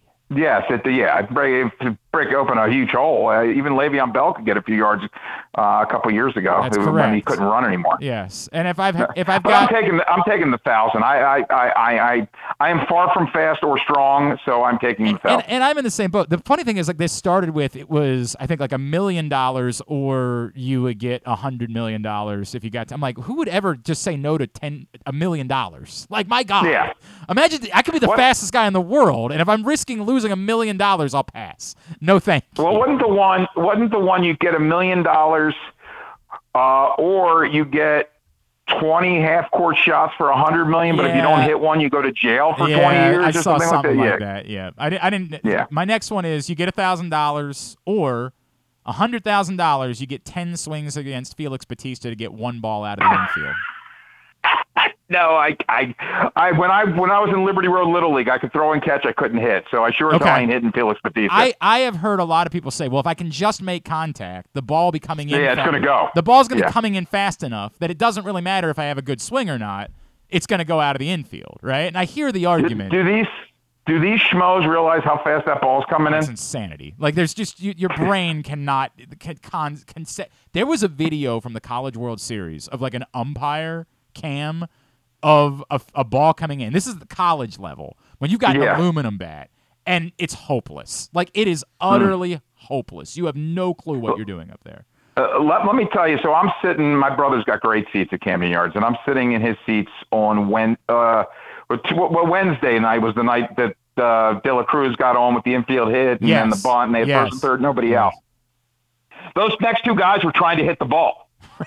and right. uh, they they're professionals, and Yeah. they had no chance. Yep, that's a great point. That is a great point. Uh, number three. All right, uh, you get a thousand dollars or a hundred thousand dollars. You can compete against Joey Chestnut in any eating. You get to come up with one. You get to decide. I think I can beat this guy in this for a hundred thousand dollars. Which would you rather? So I actually did an appearance with Joey Chestnut at a Hooters in Harbor Place about uh, this was pre-COVID, about five years ago. That guy's an absolute machine, He's a monster. and and, and pe- yeah, people don't realize he doesn't just do hot dog eating; he does everything. So you're like, ah, so yeah, you're, you're not beating him in anything. It's uh, it, th- th- there is no downside to go after the hundred grand. It's like if you lose, you just don't get any money. But I, I think that I think safe money is is where I go there because he's he's ridiculous. All right, somebody took my answer though, and this week we we did, we did this on the show yesterday. Um, I, I think that I would, however, have an inherent advantage in cracking crabs. So if the Ah. competition was eating crabs and it's not just meat that's pulled out, like you got to actually pull your own meat out. Yeah, no, that's true. I think I didn't think of that. I understand what you're saying about his capacity, but I have way more experience, I would think, in cracking crabs Yes. than he would have, and I think it would give me the opportunity in order to do that. So I'm just I'm putting that I, that might be the one that I'm willing to take a chance on. Uh, go ahead. the hypothetical rabbit hole of him not ever cracking crabs before, Right, and then right. Then we find out that day that he's him. correct. Y- He's just he's Yeah. he's he's actually invented new ways to crack crabs. um, and then finally, would you rather? Have you seen the video of the roller coaster in Charlotte? Yes, with the crack. Yes. Would you rather? And I like roller coasters. Yeah, I'll give you a hundred dollars, or I'll give you a million dollars to ride on that roller coaster. no, no chance in hell. All I right. saw that thing. Uh, I saw that thing move. Yeah. Like th- those people, that that that looks like the plot of another Final Destination movie. Those people are, got- are lucky. Is that like those people didn't even feel like they didn't even notice anything different? Like we all see it, it's the most No. terrifying thing we've ever seen. They were all like, "Well, yeah, we were just riding a roller coaster." Like it, it felt like riding a roller coaster. So I don't know enough about engineering to understand how important it is. It seems pretty important. Million bucks, I don't know. I don't know. Just to let that let that thing keep running until it falls off. Ken, I don't have that big PM Drive money coming in anymore, so I might. I might. No, I'm just the, the frugal Jewish guy who's afraid of everything. Uh, what do you What do you want to plug? What's coming up on Inside Access this week?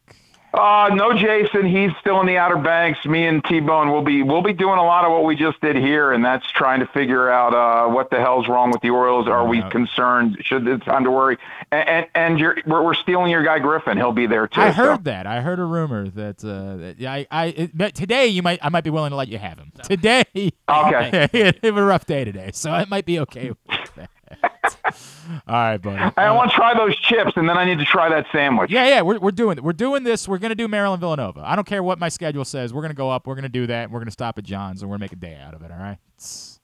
Sounds good to me. Ken Weinman Sport on Twitter is how you follow him. Appreciate you, pal. Thanks for hopping on today. This was fun. Hey, no worries. Anytime. Ken Weinman with us here on GCR. Uh, good to hear from him.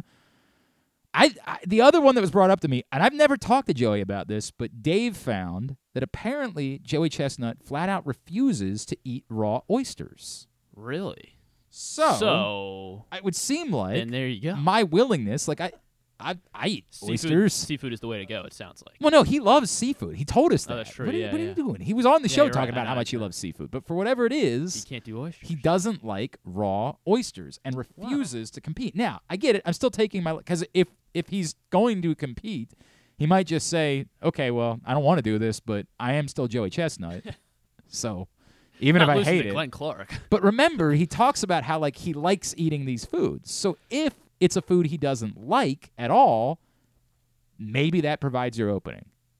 You're only losing a thousand dollars in the process, right? There's no risk Well, to you lose, you lose nothing, right? Yeah, yeah. you're losing a thousand dollars that you could have had. Yes, Right, correct. yeah, yeah. Your life is the exact same, and that's why I didn't put when Ken talked about the basketball one where like you go to jail. Eh, no, no, no, that makes it easy every time. If I gotta go to jail, no, I'm just taking the money. That's the end of it. But if there's nothing to lose, and I could win hundred thousand dollars, I could create some scenarios. It was Stone Feltz who came up with the crap because I my Ah, answer. We started this yesterday. I said, "What's something that you think you would have a chance?" And I said, "Dude, I notice in the summers I eat grapes uncontrollably. I get a bag of grapes, and three days later I need another bag of grapes." I like times where I need a water. Instead, I go to the fridge and I just have twenty grape. grapes. Twenty, not not a grape. Twenty.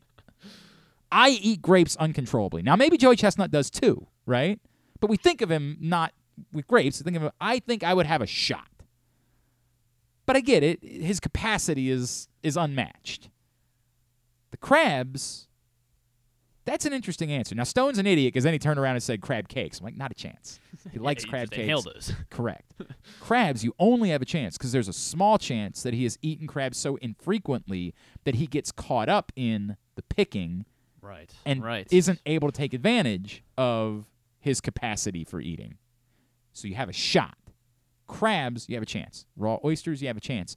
I'm I'm taking a taking a stab at it. I'm giving it a shot. No way in hell I'm attempting the football. A few people have gotten in and said they want to get a shot at the football one because you get to choose your own offensive line. I don't care. I would do the football one for sure. You're stupid. I would easily get. You're going to lose four yards. You're No. going to lose four No, yards, No, and you're going to be screwed. You're would- going to. It's going to happen. I won't. I get ten carries. Is that what it was, or five carries? Ten carries to get Oh five yards. Oh my god. You This have no easy. idea. It- no, I- it's not easy. I could You're fall stupid. forward. You're, no, you can't. Yeah, huh? You're With this stupid. offensive line? You're not the quarterback. You're not the quarterback. You're the running back. You have to start we're doing, in the backfield. doing like a halfback pitch. Yeah, uh huh. And you're four And I'm- yards behind the I'm- line of once I scrimmage. get outside that tight you're not getting outside. Gone. You have no idea what you're talking about. Go, go watch a football game at that level from the sideline. You have you're insane thinking.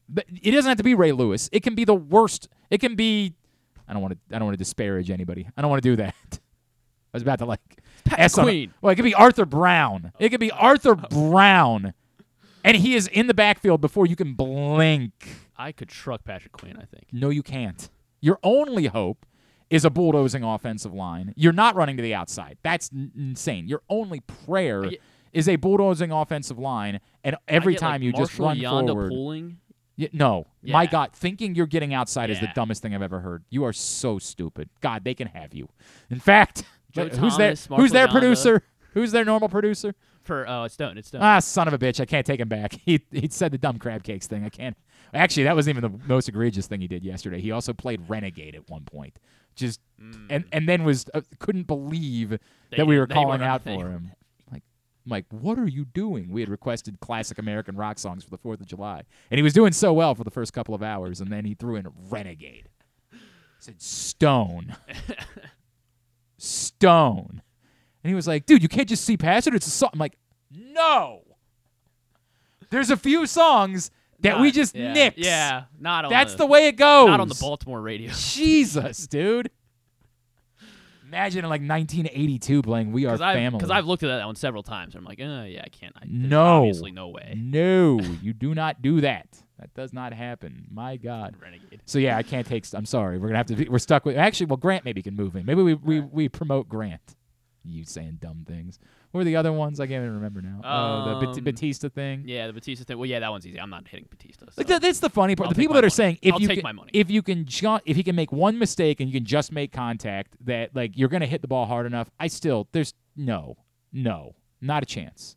Like your best hope is just leaving yourself in a bunting position and hoping Yeah, the that ball the ball goes- like- like rolls the guy far enough. did bunt off of- Correct. yeah. Because like who knows where that ball might have stopped had um Whoever was playing I can't short, remember who was yeah. at short. Was it Gunnar? night. I think it was Gunnar. Might have been Gunnar. Had Gunnar not picked it up, like who knows? M- maybe, maybe, probably not, but maybe that's your best hope. And then uh, the roller coaster one, that one, Oh, I mean, it Like- it worked once, so they, it they probably continued. to- twice. they continued, and it didn't look like it impacted it at all. I mean, A million great- bucks. If it if I if I you know didn't know it was broken for sure. I mean, I I don't know. I just, I don't Like- think the entire section of the roller coaster is falling down Yeah. right there. I mean, I don't think that's, that's the case. really that. I mean, that Million was really bucks. bad. There- It's- oh, it's a terrible Did they idea. continue like they continued writing it? I guess after this, like people did someone point this out? Uh, well, th- I mean that they ri- had I don't. to I- shut the ride down. I, I, I don't think they even know. kept writing it for the entire day because I think the guy said like, Oh my god. yeah, man. Um, but yeah, I'll, yeah. Well, how much money do I get when I read that? Uh, we said a million or a hundred thousand. I, you know what? I'll do it. a million. You're doing it. You're in. Yeah. All right, Grant. I would make sure that you're more comfortable producing the show. Got it. All right. Griffin might not be with us come next week. Might no longer be here. So I would just make sure you've gotten all the ins and outs.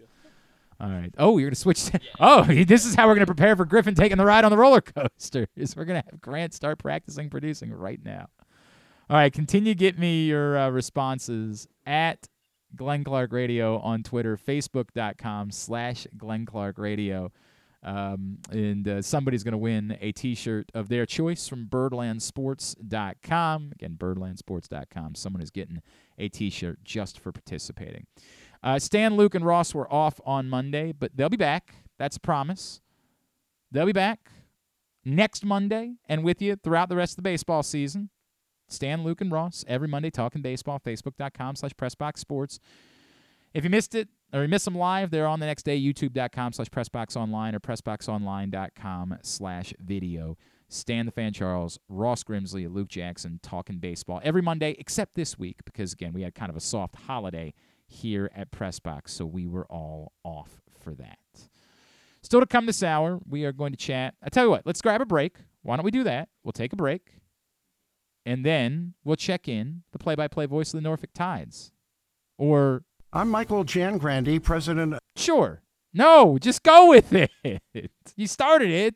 Just go. I'm Michael Jangrandy, president of AJ Michaels, your carrier energy expert for 44 years. Save money, energy, and make your home more comfortable and virus free. Find us at ajmichaels.com. That's ajmichaels.com.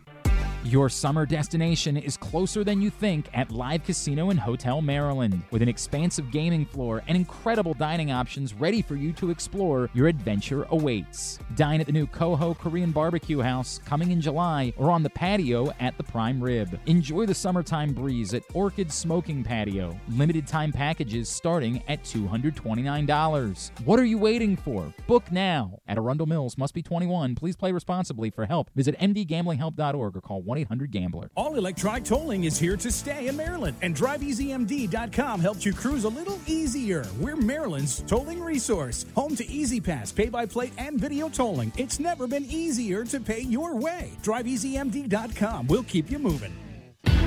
Orioles are off and running, out to prove that last season wasn't a fluke, and they are one of the best teams in baseball. Hi, I'm Paul Valley, host of the Bat Around for Pressbox. Tune in every Saturday from 10 a.m. to noon as Zach Goodman and I break down every Adley bomb, every Tony Tater, and every save from the mountain. Like a warm hug from Rutschman, the Bat Around has you covered with all things Orioles as we embark on what's sure to be a magical summer in Birdland. So tune in every Saturday for the best in Orioles coverage right here on the Bat Around.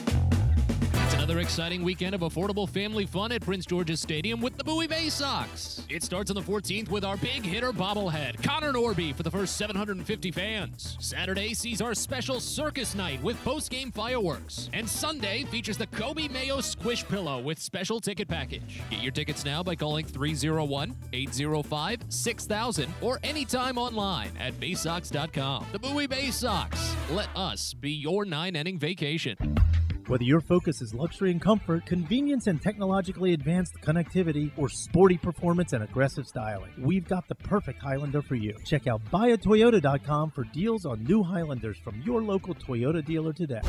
Costas Inn has been serving up delicious steamed crabs for over 50 years. Lately, the crabs you want to eat when the weather warms up have gotten harder and harder to get. So get your crab eating game plan in place. Make sure to stick this number on your fridge 410 477 1975. Call ahead and reserve the size crabs you want. You may be able to walk in, but you may also be disappointed at the size or maybe even get shut out altogether. So call ahead, have a plan, and then arrive on your crab eating vacation. Costas also has delicious crab soup and crab cakes. The Costas Inn at 4100 North Point Boulevard. For more than 50 years, they've been satisfying crab lovers in and around Baltimore. That first sip. That first bite. Mmm. Start your day off right with a delicious breakfast at Royal Farms. Choose from a fantastic selection of fresh Royal Farms breakfast sandwiches and top it off with a rich hot cup of the freshest coffee in the world. At Royal Farms, breakfast is available day and night. It's the freshest breakfast in the world. Real fresh, real fast. Royal Farms. If you need more of Glenn, you can also hear him every Sunday with Rita on 1057 The Fan. But also, if you need more of Glenn, um, what's wrong with you? All right, back in here as we continue along on a Wednesday edition of GCR. We learned last night that the Orioles are calling up Colton Cowser. He is joining the team in New York. It hasn't been made official yet. We don't know what the roster move is, but let's find out a little bit more about what the Orioles are getting in Colton Cowser. It's always good to catch up with our next guest. He is the play by play voice of the Tides. He is Mr. Pete Michaud, and he's with us again here on GCR. Pete, it's Glenn in Baltimore. It's always great to catch up with you, man. Thank you for taking a couple of minutes for us. Oh, my pleasure, Glenn. How are you? Everything is well, sir. Uh, Can I get you to do something for me before we talk about Colton Cowser, though? And I and I'm sure you deal with this as a man who probably hears your name butchered constantly. But I have I have been around for a long time, and I still to this day don't know how you're actually supposed to pronounce the name of the city in which the Tide's playing. Can you settle this for me once and for all? Well, I can tell you right off the bat, Glenn, you will find different people within the city of Norfolk that will give you different answers to that question.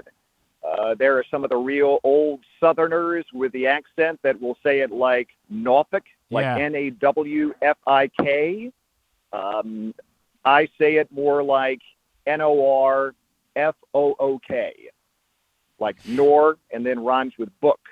That's Nor- how I Okay. Norfolk. So I- okay, okay. Yeah, I, I think that's more the, the, the standard way, but you will find many different variations of All it uh, within the city itself. All right, I'm not gonna feel bad about this then. I'm gonna be all right. Like I've, No, I've don't. okay, I've done this a lot in my career. Where like I've come around on it's not Louisville, it's Louisville, right? Like I understand, but Right. what you're saying is there's not one determined, actual, definite answer other than it's not Norfolk. That's the only thing we know is it's not Norfolk. Right. Anybody who very distinctly says Norfolk, we know they're You're they've not probably never been to the Yeah, city because n- n- nobody from southeastern Virginia says it that way. Yeah, I get that. Yeah. All right, Pete. Um, let's start with Colton Cowser. Um, he's coming up. We know the issue has been hitting against lefties. That's not been his thing. But presuming he's here and he's going to be in the lineup against righties, what would you expect that the Orioles are getting in Colton Cowser? Well, I think in Colton Cowser, the Orioles are getting a very well rounded ball player. He's a guy who may not be exceptional in any one facet of the game, but he does everything well. Of course, at AAA, he's hit for average. Uh, he's in that 330 something range. He's in the top 10 in the league in batting. Obviously, I don't expect him to do that at the next level, but he has a very good eye at the plate, mostly because he has such a strong discipline at the plate. Uh, he knows what strikes are. He doesn't swing at a lot of bad pitches, so they're getting a very solid hitter. Uh, he has some power. He's not a slugger, but he'll hit the odd home run now and then. Uh, he's not a guy that's going to swipe 40 bases, but he's a good base runner. Uh, covers the gr- ground well in the outfield. Has a solid arm. I wouldn't call it a, a cannon for an arm. It's not a Kyle Stowers arm, but it's a good solid arm. He can play all three outfield positions if you need him to. Uh, so again, a guy who has no major flaws in his game, just a very well-rounded ball player. So I've seen some comparisons that have been made, and it's it's lofty, and I'm not trying to give him this career, but look, there was a reason why he was a top five pick. I've seen comparisons that people have made to Nick Markakis, and I know that Nick's time in the minors predates you, but the type of player, just the professional hitter, the guy that you could count on that was reliable. And to your point about Colton, maybe not exceptional necessarily in certain ways, like never had exceptional power, never was the you know the greatest defensive outfielder, but was just reliable as hell. Is it a fair comparison that if Colton Cowser's the guy we think he is, he could be that type of player? I think that's a very fair comparison uh, because Colton is a guy who, you know, as I said a moment ago, just does everything pretty well. And, and you look at the fact that he is among the league leaders in walks here in the International League, and that has him number one in the league overall on base percentage. Uh, he's walking almost once per game, uh, which, especially in today's modern game, in which guys are looking to put up power numbers all the time, when you've got a guy who's walking almost every night, uh, that tells you something about the discipline he has offensively. Doesn't chase a whole lot of bad pitches. Uh, you referenced uh, his hitting against left-handers a moment ago. You look at his numbers this year, Yeah. and it's not that it's not that wide of a discrepancy. Obviously, he's better against righties, but you know it's not like he's terrible Yeah. against left-handers. So a- again, he's a guy who's just a solid all-around guy, and and I think that you know obviously you know Markakis had a wonderful career, and I'm not saying that Colton's going to be that, but you know I I think the upside is there that he potentially could be. I'm glad you brought that up, Pete, because a year ago he hit 143 against lefties. Like a year ago, it was disastrous. This year, to your point, he's hit over 300 against lefties. Are are do you have a sense for what's changed? Uh, and we know it's a smaller, you know, it's a small sample size. It's 48 uh, at bats that we're talking about, so you know it, it's clearly not maybe fair to to measure it for that, but.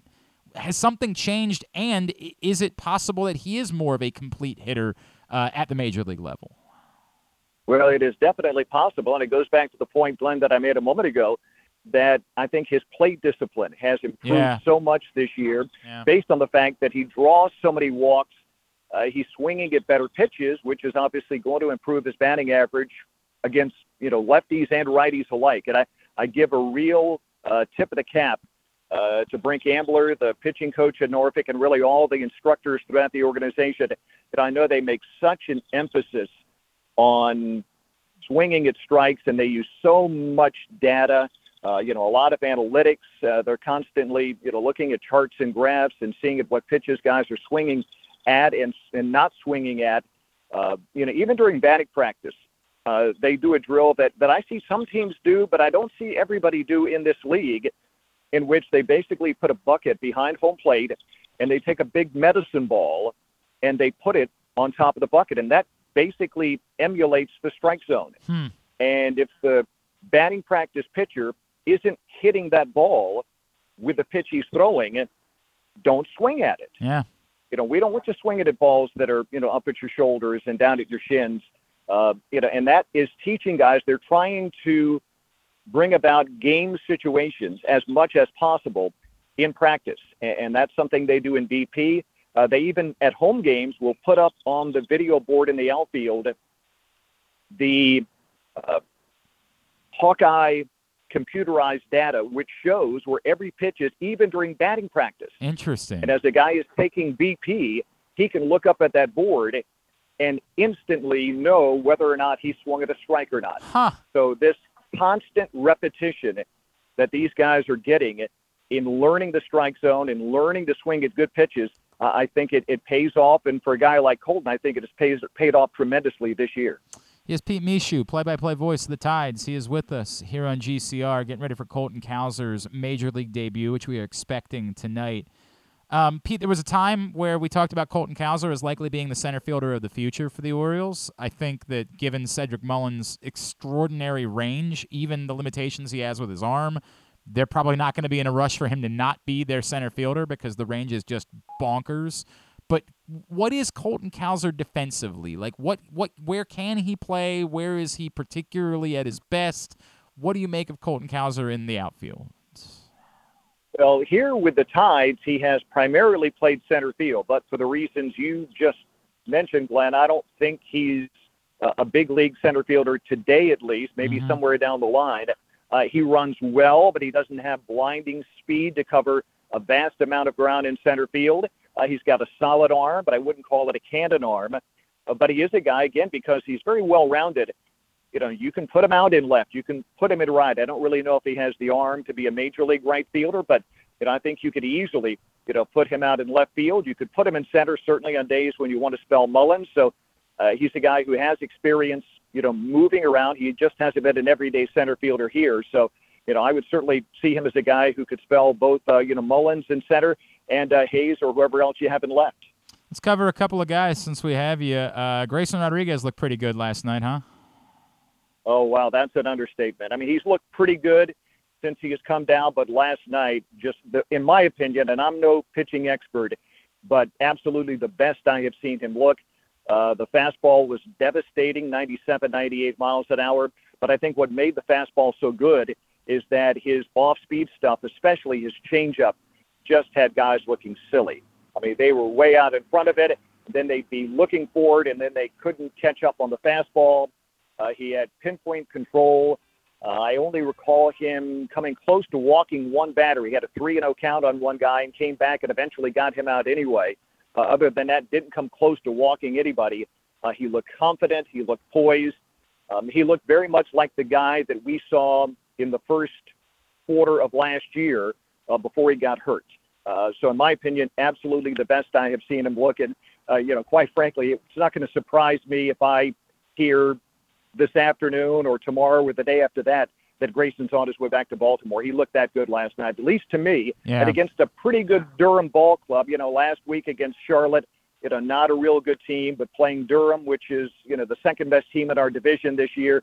They've got some good explosive hitters, some veteran guys with big league time like Ben Gamel. And uh, Grayson just absolutely dominated them with 12 strikeouts uh, over six innings. What has the command been like in general since he's been back down, Pete? Like it just his ability to find the strike zone. We know there are a couple of, of high walk games, but that that seems like the one thing that was so important for we all know the talent, but like the command seemed to be the big what has it been in general since he's been back down there? Yeah, like, like I said a moment ago, I think it has been good since he has come down. But you know, his first couple couple appearances after he came down for the O's, I don't think he looked, at least to me, as good as I saw him in the first part of last year before he got hurt. Okay. But that really changed last night. Yep. Uh, you know, he looked absolutely in command of everything that he wanted to throw and when he wanted to throw it. Uh, he only gave up, I think it was four hits last night. Uh, all four were singles. Uh, three of them were, you know, just kind of routine ground ball base hits. So one was a little soft, you know, dying quail line drive that wasn't hit well at all. So even the base hits uh, off him were not hit very hard. Uh, only needed really one or two nice defensive plays. Uh, Joey Ortiz especially came up big, uh, making one play at shortstop. But other than that, all pretty routine stuff. So, you know, again, I know it's only one game as of last night to go along with some other pretty solid but not amazing games. So whether the Orioles think he's ready to come back now, whether they want to see this one or two more times, obviously, you know, I don't know. That's above my pay grade. But Right. you know, really impressed in watching him last night. Weird that, that Mike doesn't just call you, Pete, and say, "Hey, man, is it time? is it time to go?" um, uh, Pete, I, I know it was a really difficult stretch for Ryan Mountcastle. It looks like maybe he started to turn the corner a little bit. Um, we're starting to approach 20 days at some point where the Orioles are going to have to make some sort of decision. Are, are we seeing signs that Ryan Mountcastle is starting to find himself a little bit?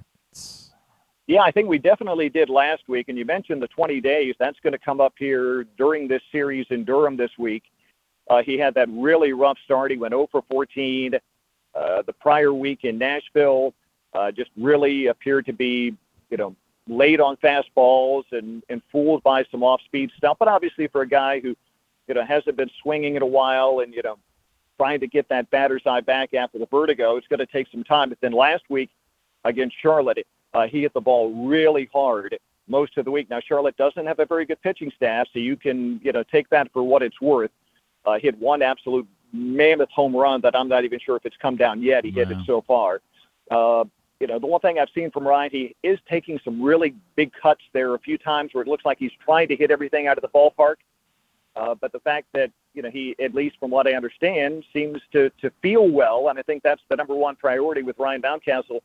You know, does he feel well? Is he having any issues still with the dizziness? Not that I'm aware of, although our access to him has been uh, kind of limited. Uh, but I'm not aware of any issues with him. So, yeah, like you said, here in a couple of days, uh, the O's are going to have to make a decision as to what to do with him. And then, I, you know, I- I'm not sure. I thought Heston Kjerstad for sure, like next season when you're talking about him. But given his timeline and given how he has backed up the performance, I, man, it feels like we're starting to talk about a guy that maybe could be into the mix by the end of the year. Um, it seems like nothing has been troublesome for him at the AAA level. No, he has jumped right in and you know made that transition from Bowie to Norfolk with uh, know absolute ease. At least he's made it look that way. I I think some people might be jumping the gun a little bit. And again, Mike Elias hasn't called me. He may not have my number, so we'll give him a break on this. Uh, and of course, I say that with tongue firmly planted in cheek. Uh, but let's remember the fact that Heston Kjerstad has only been playing professionally for just over a year. Fair. Made his debut, if I recall, on the 10th of June last year.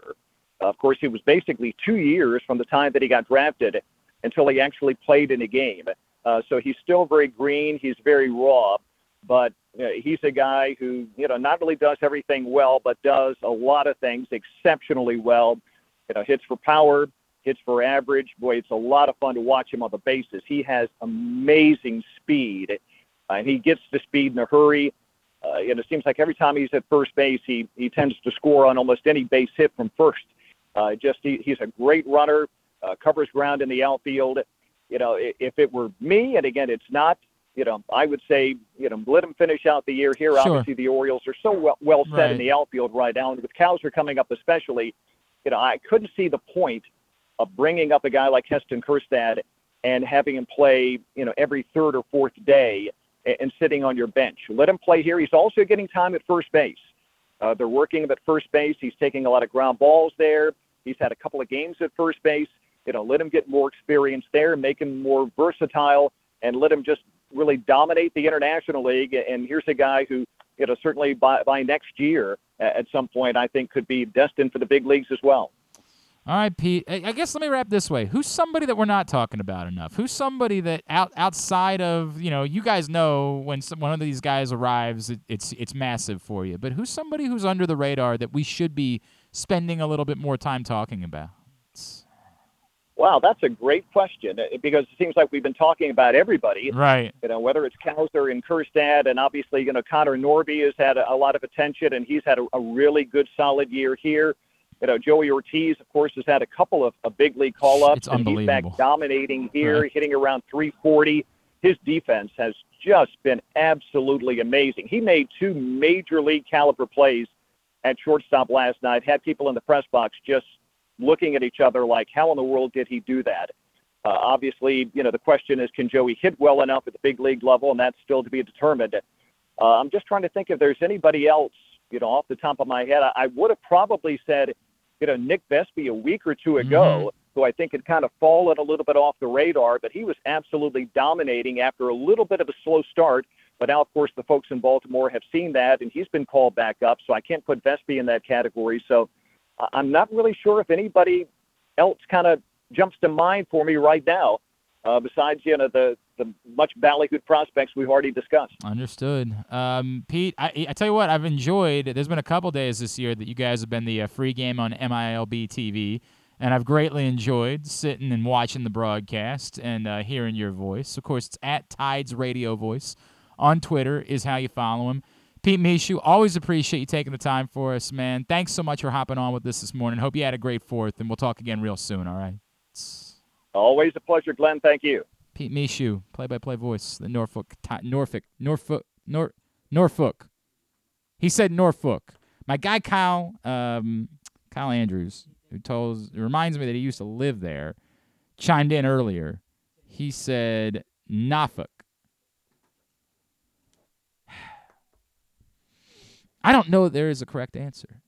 Is the reality of the circumstances. I think it's one of those that Pete is saying you can get away with a lot of things. Right, yeah, like you could make it rhyme with a like, you know, the fire truck, right? Like isn't that uh isn't don't that one way that some people I have think, said it? I think you want to try to avoid that one. I know, if- I think you if want to try to avoid it, but like maybe what we're saying is you, can get away you with don't do that. You can kind of get away with that. Uh Don't know how I feel about it. Don't know how I feel about it. Norfolk.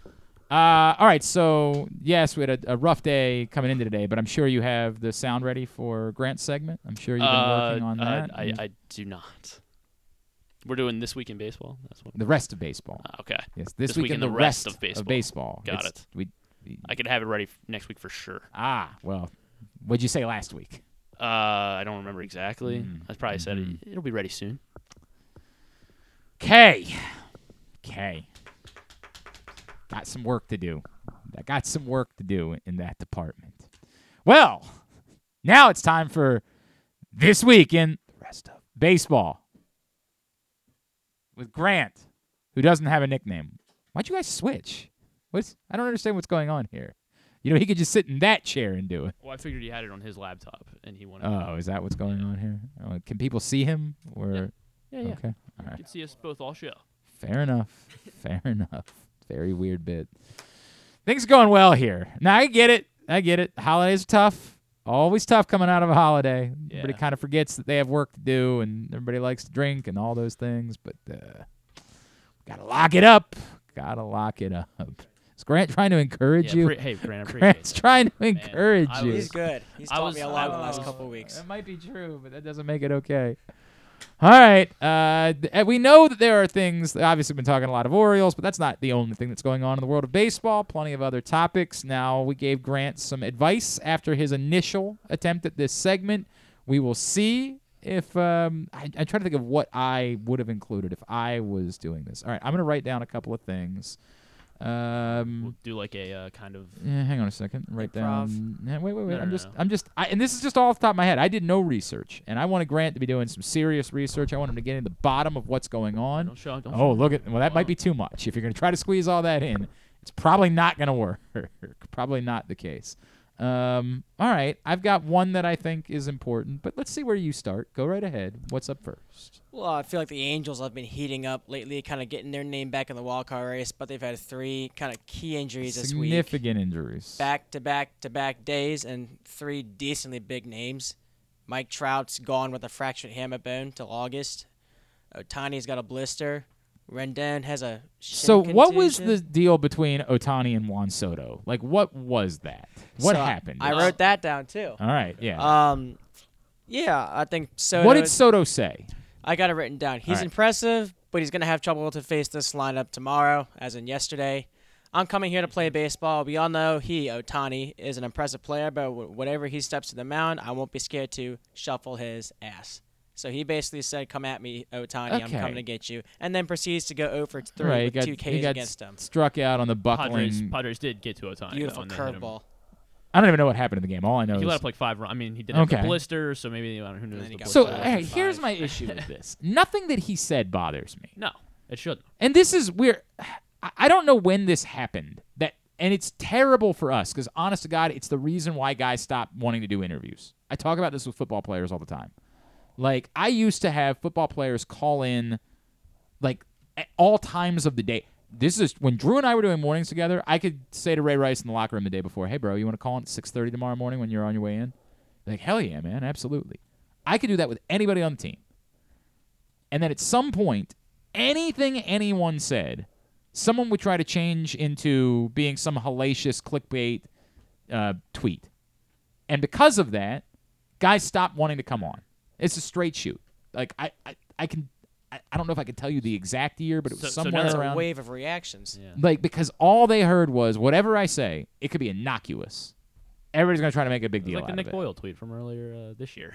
Well, I don't even remember what the tweet was. we was. were talking about uh, Lamar, I think. And what did he say? And he was like, "Oh yeah, I mean he's a great player, and you know I think it'd be great if if they if he comes back." And is that all it was? I'm pretty sure that's all it was. Jesus Christ. I mean, it's well, just maybe with the downfall of Twitter, we might be able to get, get back to those days. maybe right. Although I did, I did sign up for what is it? Blue Sky, Bluegrass, Blue. What the hell is it? Blue Bluegrass I think it is Social. Blue Sky, I think I'm on Bluegrass. True wanna Social. follow. What is this? Yeah, I have to get on that one. but now everybody's getting on whatever Spill. There's another one. Um, I don't even we're gonna what we're gonna screw ourselves Yeah. in this process. We're all realizing that we need to. It has to be a collective decision made by everyone. Where are we going? Pick one. That's the one. What happens when we have 80 different social medias is none of them are worth anything. That's why we w- have been reluctant to leave Twitter, despite what an abomination this guy is. Like we have been desperate to leave, but we can't just pick. Hey, let's all go to Bluegrass and we'll just hang out there and listen to some banjos and let a guy play the washboard and we'll drink our beer out of mason jars. Like I'm down. If that's if what we're doing is Bluegrass social, I'm all in. We all move to Kentucky. We all hang out. We all date our cousins. It's a whole thing. Let's. Well, I'm married, so I don't have to worry about it. But you, you're gonna have to pick which one of your cousins is the hottest. It's just the way that it goes. I'm sorry. You know who you think it is. No, I, I don't. ha- I don't have one. well, that's not what I heard you talking about earlier. Uh, Fine, it's Nick, my cousin Nick. he's hot. You know what? You're right about that. He's hot. It's 100% accurate. Um, the moral of it is we got to pick one and go there. But let me get back to the point. The point is nothing that Juan Soto said is problematic. There's not remotely an issue with what he said. Dude, we're a baseball team. It's like when everybody got so worked up about Joe Flacco telling me he thought he was the best quarterback in football. What the F was he supposed to say? It's why he made fun of me afterwards. He was like, dude, it's kind of a dumb question. What am I supposed to say? And that was what I was that's what I was getting at. What the hell is he supposed to say? Ah, I don't know, guys. I don't know if I'm all that good. Like, of course he's going to say. That's why we, as people with brains, should be able to react and say, "This is nothing. This isn't a thing. This is just a guy saying I'm going to go try." And the point that Juan Soto made is, dude, we're not going to just roll over. We're not just going to go let this guy kick our ass. Like, We got a lineup. We're gonna come in and face him. And that was his point. I have no put it the way issue. With, like, what beef would you have with that? How how could you possibly? But all I saw last night on Twitter was everybody trying to dunk on Juan Soto and w- with him get striking out. And the Padres oh, won, what an idiot! so- Why would he run his mouth? What's that? And the Padres won. So I mean, sure, he struck out twice. Shohei Ohtani's good. If he had said, for what it's worth, if he had said, "I think that guy stinks," I'm hitting a That's home run off. of him. Yeah. Well, I mean, even that, it's Yeah, not even- going to be. That's just No. hubris. I don't have a problem with hubris. If you're taking shots at someone, if That's you're it's a saying, problem. "I think that guy's garbage," and we're going to embarrass him, That's different. that's a completely different But he conversation. didn't say that. He's he still paid his dues. Said, yeah, he's a Right. great pitcher, but we're coming in ready to go. We got to win. And we're not going to be ball afraid of games." him. That's ex- my God. If they were facing Pedro Martinez in the height of his career, they would have to say that. What is somebody? Oh God, we're just not going to be able. We're facing we're facing Ohtani. F, we might as well not even show up. We can't we can't beat that guy. I mean, what that? Why are we so worked up about this? We are idiots, all of us. We're so stupid trying to make this a thing. I have no problem. And it, who cares that Juan Soto struck out twice? It's baseball. That happens. They won. Good for them. I don't care. But yes, Ohtani. What, what is? Is there an update on Ohtani or? It's just a blister. But- But I did hear he's not going to pitch in the All Star game. Whether his hitting is That's a impacted that's by a that's a bummer. Yeah, It is. he's That's a not going to pitch in the All Star game, which would have been excited to see him. Yes. There's no Um, way around it. That's a bummer. How is he, how is he going to do hitting wise? He said he could. St- they're going to see if he can still hit. Um, I, it, it just sounds like his, his appearance in the All Star games is just complete jeopardy at this point with the blister. That stinks. That stinks. He's the name biggest you- star in baseball. Yeah, 303, 31 homers. His OPS is ridiculous, 1.054. And that's that's the name you want to see at the All Star game, the face of it all, and he may not even get to participate. So And what about the uh, what about the uh, Trout thing? What's the? uh, that's a hamate bone. He's out until at least August. Okay. Um, and that's even for that. It could and- be worse, right? Is that Yeah, well, it it, could it be longer. And it reminds me of when Markakis broke his. Was it 11 years ago? He took a, a foul ball and, and broke it. Was gone for at least a month and a half before they brought him back and was hitting leadoff. So it's probably gonna. And from what I could do based off that, that's probably the same thing with Trout. They're out with him until at least August. They did say that on the reports. Okay. August is his deadline. When in August, uh, I don't know. Just the one year, it looked like the Angels were finally going to come together. two and and that's what I was gonna say. By mid-June, they're pulling away a little bit here. 41 and 34. They're five games back. I mean, they've tailed off a little bit. I mean, losing what Man, they're man, I- that I- I know they're that is like 45 rough. and six out of now. seven. Their Yeah. last six That out of seven. That is so they're the. Orioles. Yeah.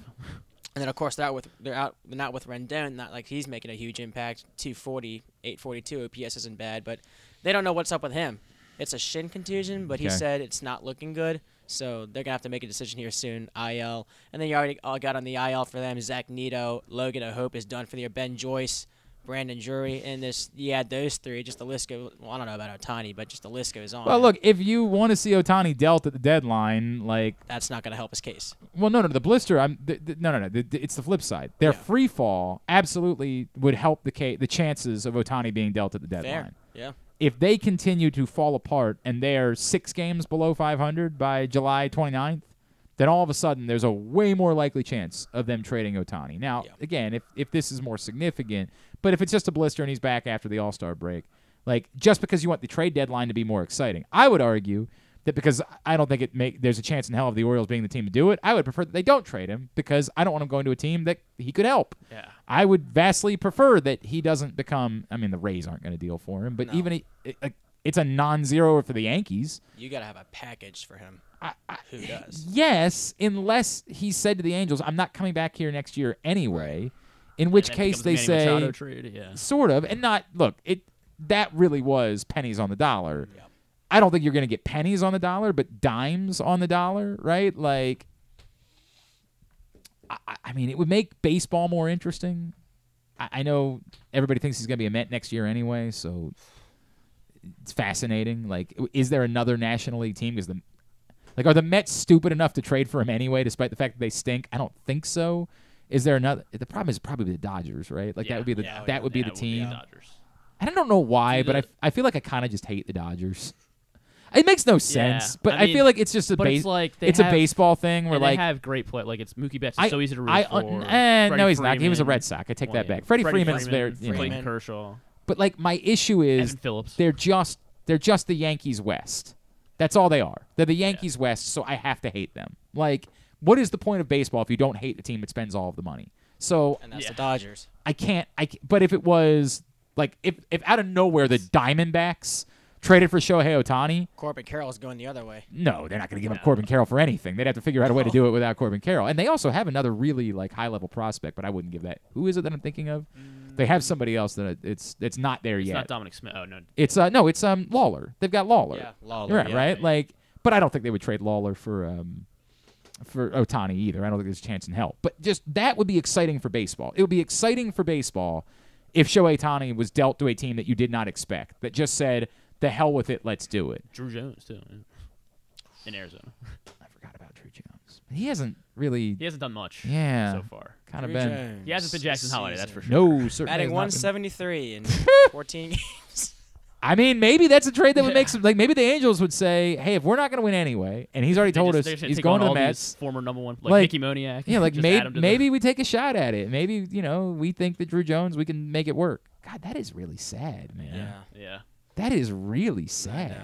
We were all in love with Druw Jones for a minute. We were all very enamored with he's the only idea of. he's only 19. He's only what 14. No, I'm not trying to a- Yeah, pretend. but it's a I'm sl- not- it's not it's a Oh, it's only 14 surprising- He's been hurt. He's been hurt. Oh, so that, okay. Well, then that's kind of nothing. Then let's not. But it's a surprisingly still surprisingly you. slow. I But hear we- you. All right, I'm, make, I'm, I'm making the movement though. I want Ohtani the Diamondbacks. I think that would be exciting for baseball. Yeah. Or the Orioles. it- if not the Orioles. yeah. no, I, I I can't do that. I, I'm not giving up anything. I'm not doing if that. it's a Manny trade, like if we're giving, eh. We literally give Dean Kremer. No, it'd have to be something they would because Diaz, Diaz was thought of. Yeah. So you'd have Yeah. to give up at least at least What was Diaz at the time? Norby or or Ortiz, and I just think you can do better. I understand the excitement factor. We did this for Would You Rather Wednesday Yeah, already. I get it. Beavers I would just have to go the crack- other way probably. But I can live with that. I can live with yeah, Beavers. that's why I'm saying that's yeah. But like, I can't live with it being Norby and Beavers and Fabian and like I can't live with it being and Ortiz like for a rental Ohtani. I can't do that. So that's why I want him in a, a place where it's non-threatening. Give it Arizona would be the perfect. Even Yeah. San Francisco, right? Like San Francisco is pretty non-threatening. It can't be the Rangers. Like they're Just anywhere in the National The Rangers are approaching that. The sa- I know they've dipped a little bit recently, but they're approaching the like Yankees, Dodgers of the of Texas. Just the way that they've been spending money, so it's it can't be them. All right, what else is on the list? Alec Manoah is back for the Blue Jays, but what kind of an impact does that make on them when their other starters have been performing really well and he's, you know, we know his story. I have no idea. Like, wh- so we all laughed about the first start, but what has Manoah done since then? He had one other start at Double A New Hampshire, five innings, one run, three hits, ten strikeouts, and he walked. That's that's certainly a lot better than in the the other league. the Florida League. But just his role coming back, does he go back to the rotation? Do well, we I think they announced that he was going to start, didn't they? Didn't they already? Didn't didn't we already find that out? I thought, or maybe they didn't announce it, and it was just an assumption that was being made. I thought that was what was going around was that he was going to go into the rotation. Um, yeah, I'm reading that it doesn't, it doesn't say anything about a about a rotation spot. Yeah. Uh, I'm reading a tweet that's from the Talking Baseball podcast that says uh, Manoah will start Friday for the Blue Jays per Shi Davidi, who is a Correct. No, you're right. I did. beat is there. I did see that. Correct. Now, as long as that's what he actually said, yes, Yes. he he Yeah, did. He I'm seeing it said we'll start Friday. But I mean, that's Um, a huge drop off. I mean, that that guy the last two years. Well, I mean, it's insane. and It's one of the, the more bonker stories in baseball. And the question is, like, if it's mental, how can you be this confident that it's okay now? Like, he just walked in and said, like, I'm okay now, and they just said, okay, well, we'll choose to believe you. That is. it- It feels like the type of thing that you do because, like, well, this has to work. This has to work, so we have to get him back here. I said that a couple times with Grayson that, like, I didn't need last night's start for me to have said he should have been back by now. Right, right. What I needed was I know the top end of these other guys. It's not good enough. I can't have Grayson Rodriguez throwing more pitches in the minor leagues. If there's any chance of this working for the Orioles, it's got to involve Grayson Rodriguez being here and contributing in whatever capacity that is. And I said a few times, if that means he's out of the bullpen, bring him out of the bullpen. Right, I was thinking that too You earlier don't on, yeah. have enough innings here. You can't be giving more innings to to Sir Val- Valiant or whatever the f this guy's name is that came up, and maybe he's going to be proved to be the greatest pitcher Chris- of all time. What's his Lord Chris Lord already backed down. Lord Chris- Val- Lord Valdemont or whatever. the- already back down to Vallimont. AAA. What the hell is this It's guy? Vallimont. Vallimont, yeah. Vallimont, sure. I- He's you already say ba- he's so. already back in Norfolk. Did he do a scoreless? Voldemort. That's what I was trying to come up with. I He's didn't. like a I didn't two-thirds watch. of a I'm scoreless sorry. inning, yeah. I did not watch Harry Potter. It did nothing for me. Neither did I. None of those big fantasy series, right? The Harry Potter, uh, Lord of the Fantastic Rings, Beasts. Fantastic Beasts, the Bible. None of them. None of them interested me. They just. That was a good one. I, good. I'm gonna get a lot of crap about that. From That's who? a that's From actually who? that's actually a John Proctor joke Oh, okay. that I stole, and I shouldn't be proud of that. I shouldn't be proud of stealing a bit from John Proctor. Um, yeah, Lord Voldemort. Call that guy up. It'll fix everything. He Like, well, it's too late because he's already option and Zimmermann's back, but sure, he's there. but that's just that's just another. That's the same guy. It's just with a different name. Like you're pretending like there's a difference in those guys. They're the same. there they're all the same guy. One they just show right, up one wearing a third's different left. jersey number, Right. right. And they might throw with a different arm. Yeah. Um. So I would like my point about Grayson Rodriguez is I didn't need him to be perfect. to prove that he's ready to come I, back. he just he's better than the other options. Maybe he wasn't ready to start. And I know that, that Stan talks all the time about like, well, no, development is more important. I hear you, but it's hard to measure that when you're trying to win. I don't know what the Blue Jays are doing. I don't know if they can actually have any reason to think that Alec Manoah is truly ready to return or not, versus just sort of saying, if we're going to have a prayer, it has to involve Alec Manoah succeeding at the major league level. So he just has to be here. It's one of the things we talk about all the time. Um, there are times in a game, in a football game, where it might not make sense. Like you're line, you're faced with fourth and sixteen with eight minutes left in the fourth quarter, and you're down by three scores. You're not likely to convert fourth and sixteen, but you kind of have to go for it anyway. It's fourth and sixteen from your own 24 yard line. It's like, well, you know, you see coaches all the time; they're going to punt. You're like, okay, dude. If you're just saying, hey, we're not going to win, like it's what it is. We're going to lose anyway, so let's just give up. But the reality is, if you don't convert, you're going to lose. So people can make fun of you and say, "What are you doing going for it fourth and 16 from your only 24 yard line?" Well, what you're really saying is either this works or the game is over. We have a 1% chance of this working. We have a 0% chance of winning if it doesn't work. We got to take our shot. And I think that could be what the Blue Jays are kind of saying, which is we can't win a World Series without Alec Manoah being some semblance of Alec Manoah. So we can keep pussyfooting around and letting him pitch at double A, but we're not winning a World Series with Alec Manoah pitching at double A. And we might just have to do this, and if it doesn't work, Then we have our answer. that's it. Yeah. You know, like we we know. So I don't know that it's that Manoah is ready as much as it's just we got to do something here, and that's why they're going to bring him back up, and we'll see. I look, I, I don't wish. I know this is where we're supposed to say like, hey, it'd be great news for the Orioles if Manoah continues to stink. I don't wish mental health problems on anyone. No. Like I hope Alec Manoah mentally is okay. Realistically, I, I hope he gets shelled. Like I hope that he, he stinks But the because reality is, professional sports is rough, and it's a mental toll. And the hope mean, is he's able to I, yes, fight that. Correct. That that doesn't send him into depression, things like that. But I mean, I'd it's a, it's a difficult thing. Like I don't want to wish harm on someone from a health standpoint, but But as a division I also rival- yeah, I don't want him to be good at pitching. That would be bad. against us, yeah. Well, I, I don't really against anybody. Anybody. Correct. Uh, I mean, unless he's facing the Rays, in which case, okay, sure, need you can you can pitch well in that game specifically, and then everybody else you got to go back to stinking. All right, what else? That I know. I know we talked about the AL wild card a lot. Orioles are involved in that, but that NL wild card, tight, tight, tight. And Okay. the surprise leader in that, the Miami Marlins this season. Uh, by the end of was it May, only about where are they, um, 29 and 27 at the end of May.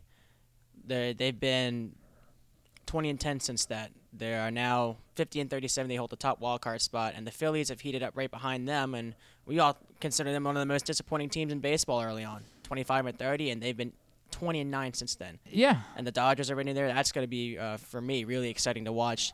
See who makes moves at the deadline, who heats up, who they, who teams call up to to aid them.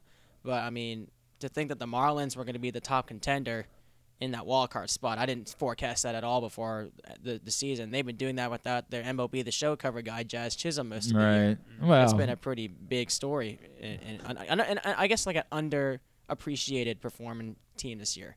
I think the Marlins and the Phillies kind of fighting for I, that. I think the Marlins are intriguing. I think their schedule is about to get a lot more difficult in the coming weeks, and so it'll be interesting to see how they come through that. Yeah, they better got two- record than the Orioles now. So, They do. Yeah.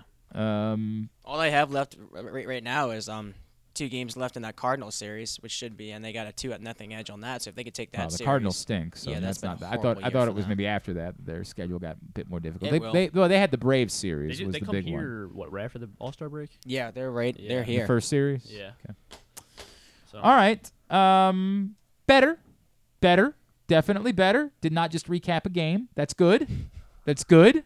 Can't just recap games. That's not what this segment's supposed to be for. Trends, much better.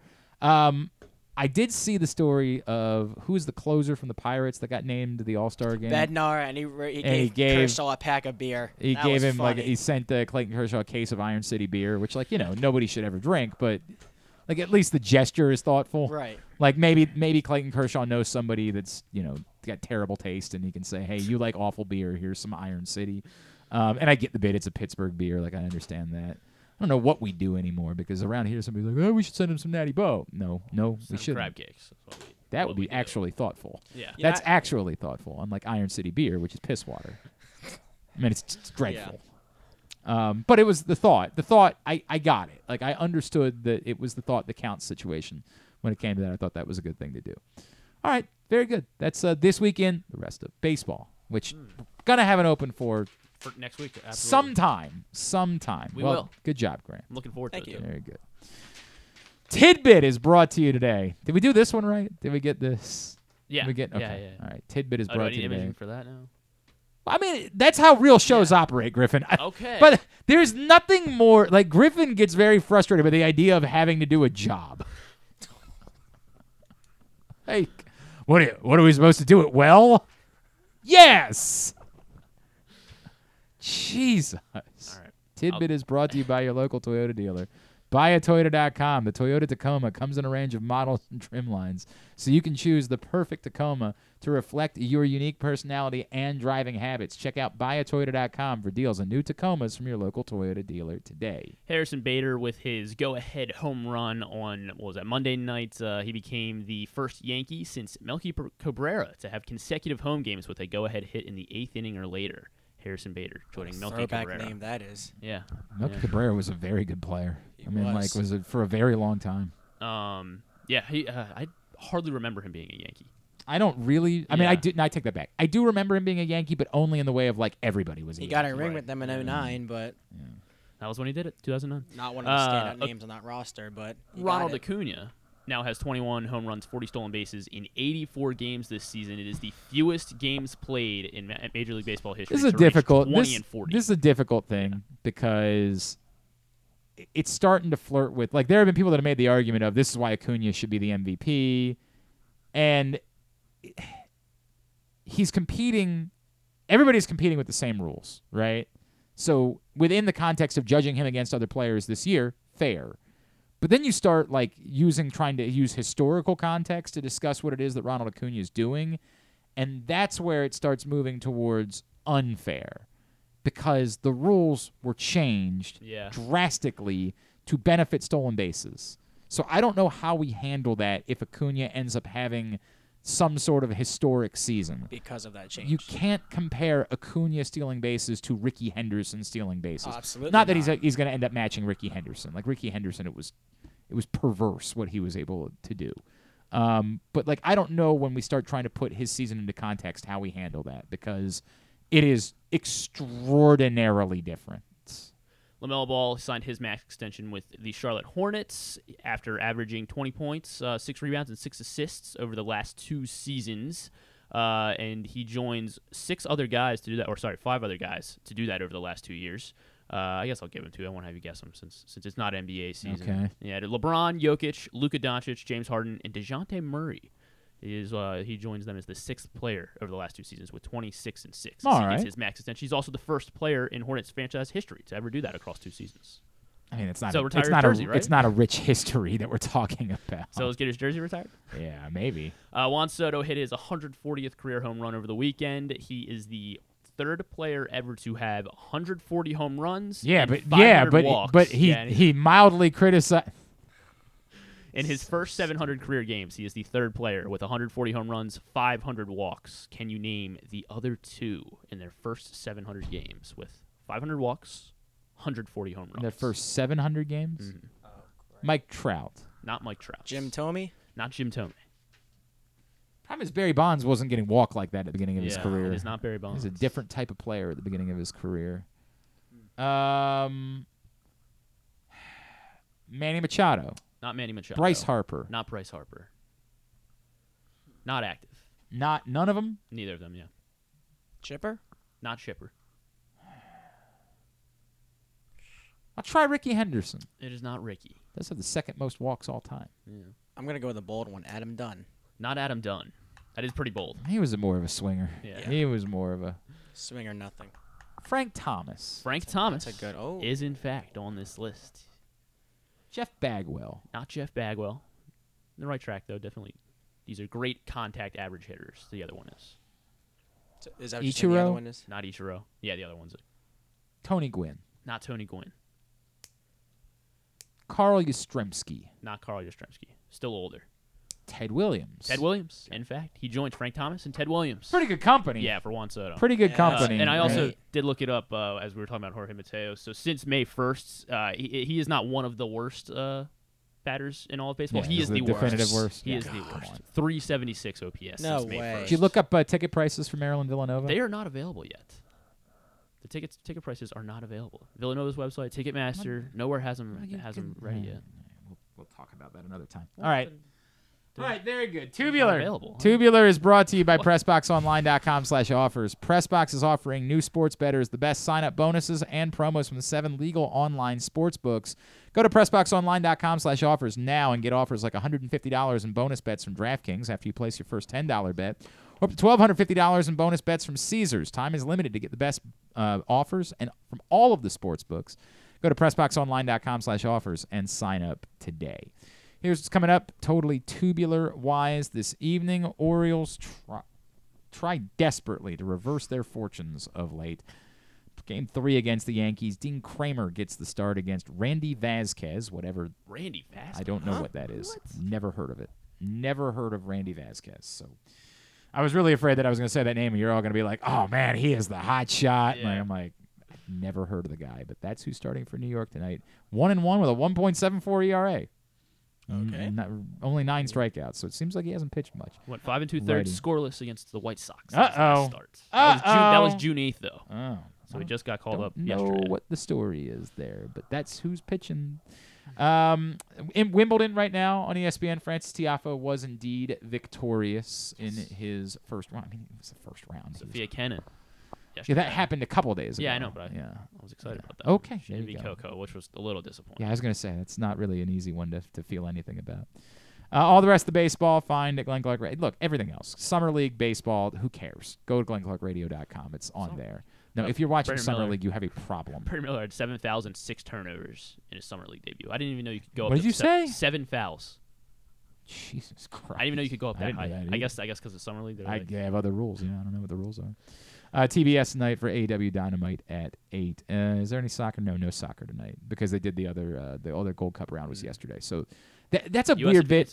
It's a weird bit from the Gold Cup though that they do the semifinals and final on back to back days. I had forgotten Are about really? that. That is really grotesque.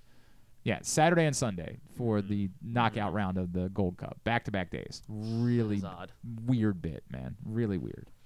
Uh, anything non sports wise? Uh, so on CBS, the Mission Impossible behind the scenes special Ah! will be will be at nine thirty prime time. Does that come out this week? Uh, I believe it does. Okay. Yes. Yes. So maybe we'll see. Maybe this will be the clip of uh, I guess Tom Yeah, Cruise yelling at the crew. what- oh, that thing. Yeah, right. I'm trying to. We're trying to save Hollywood. Yeah. Right. People are losing Yeah. jobs. Correct. Uh, always sunny new episode on FXX and Hulu that or on Hulu tomorrow. Uh, Disney Plus, new episode of Secret Invasion, new episode of Hijack, the Apple TV Plus show with Idris Elba. Okay. And Wham, the documentary out on Netflix about uh, George Michael and uh, yeah, Wham. Yeah, The- Wham. the band. Yeah, Wham, Yeah. And the other guy, what was his name? Andrew. Yeah, I can't remember. That's funny. Why can I not remember the other guy from Wham? It was Andrew, by the way. You are right about that. God. Well, because I like watch, I like looked Damn. into it a little bit, but I Andrew Ridgeley, thank you. Andrew That's who Ridgeley. it is. All No. George Michael, of course. Very good. Very good. Thanks today to Pete Michaud. Thanks also to oh god, uh, Ken Weinman was on with us and Connor Newcomb, Locked On Orioles. We'll get it all up in the greatest hits section of the Oh my God, it's so good. tab at glennclarkradio.com. On the program tomorrow, Uh, we'll catch up with Al Brum, Al Bumbry. uh, we'll continue our 83 World Series celebration, 40th anniversary, stuff and things. Stuff and things. Yes, yes, yes, yes, yes, yes. I think Carson will stop by. Okay, sure, we'll do a hack. I, that that that'll drive big time ratings for that.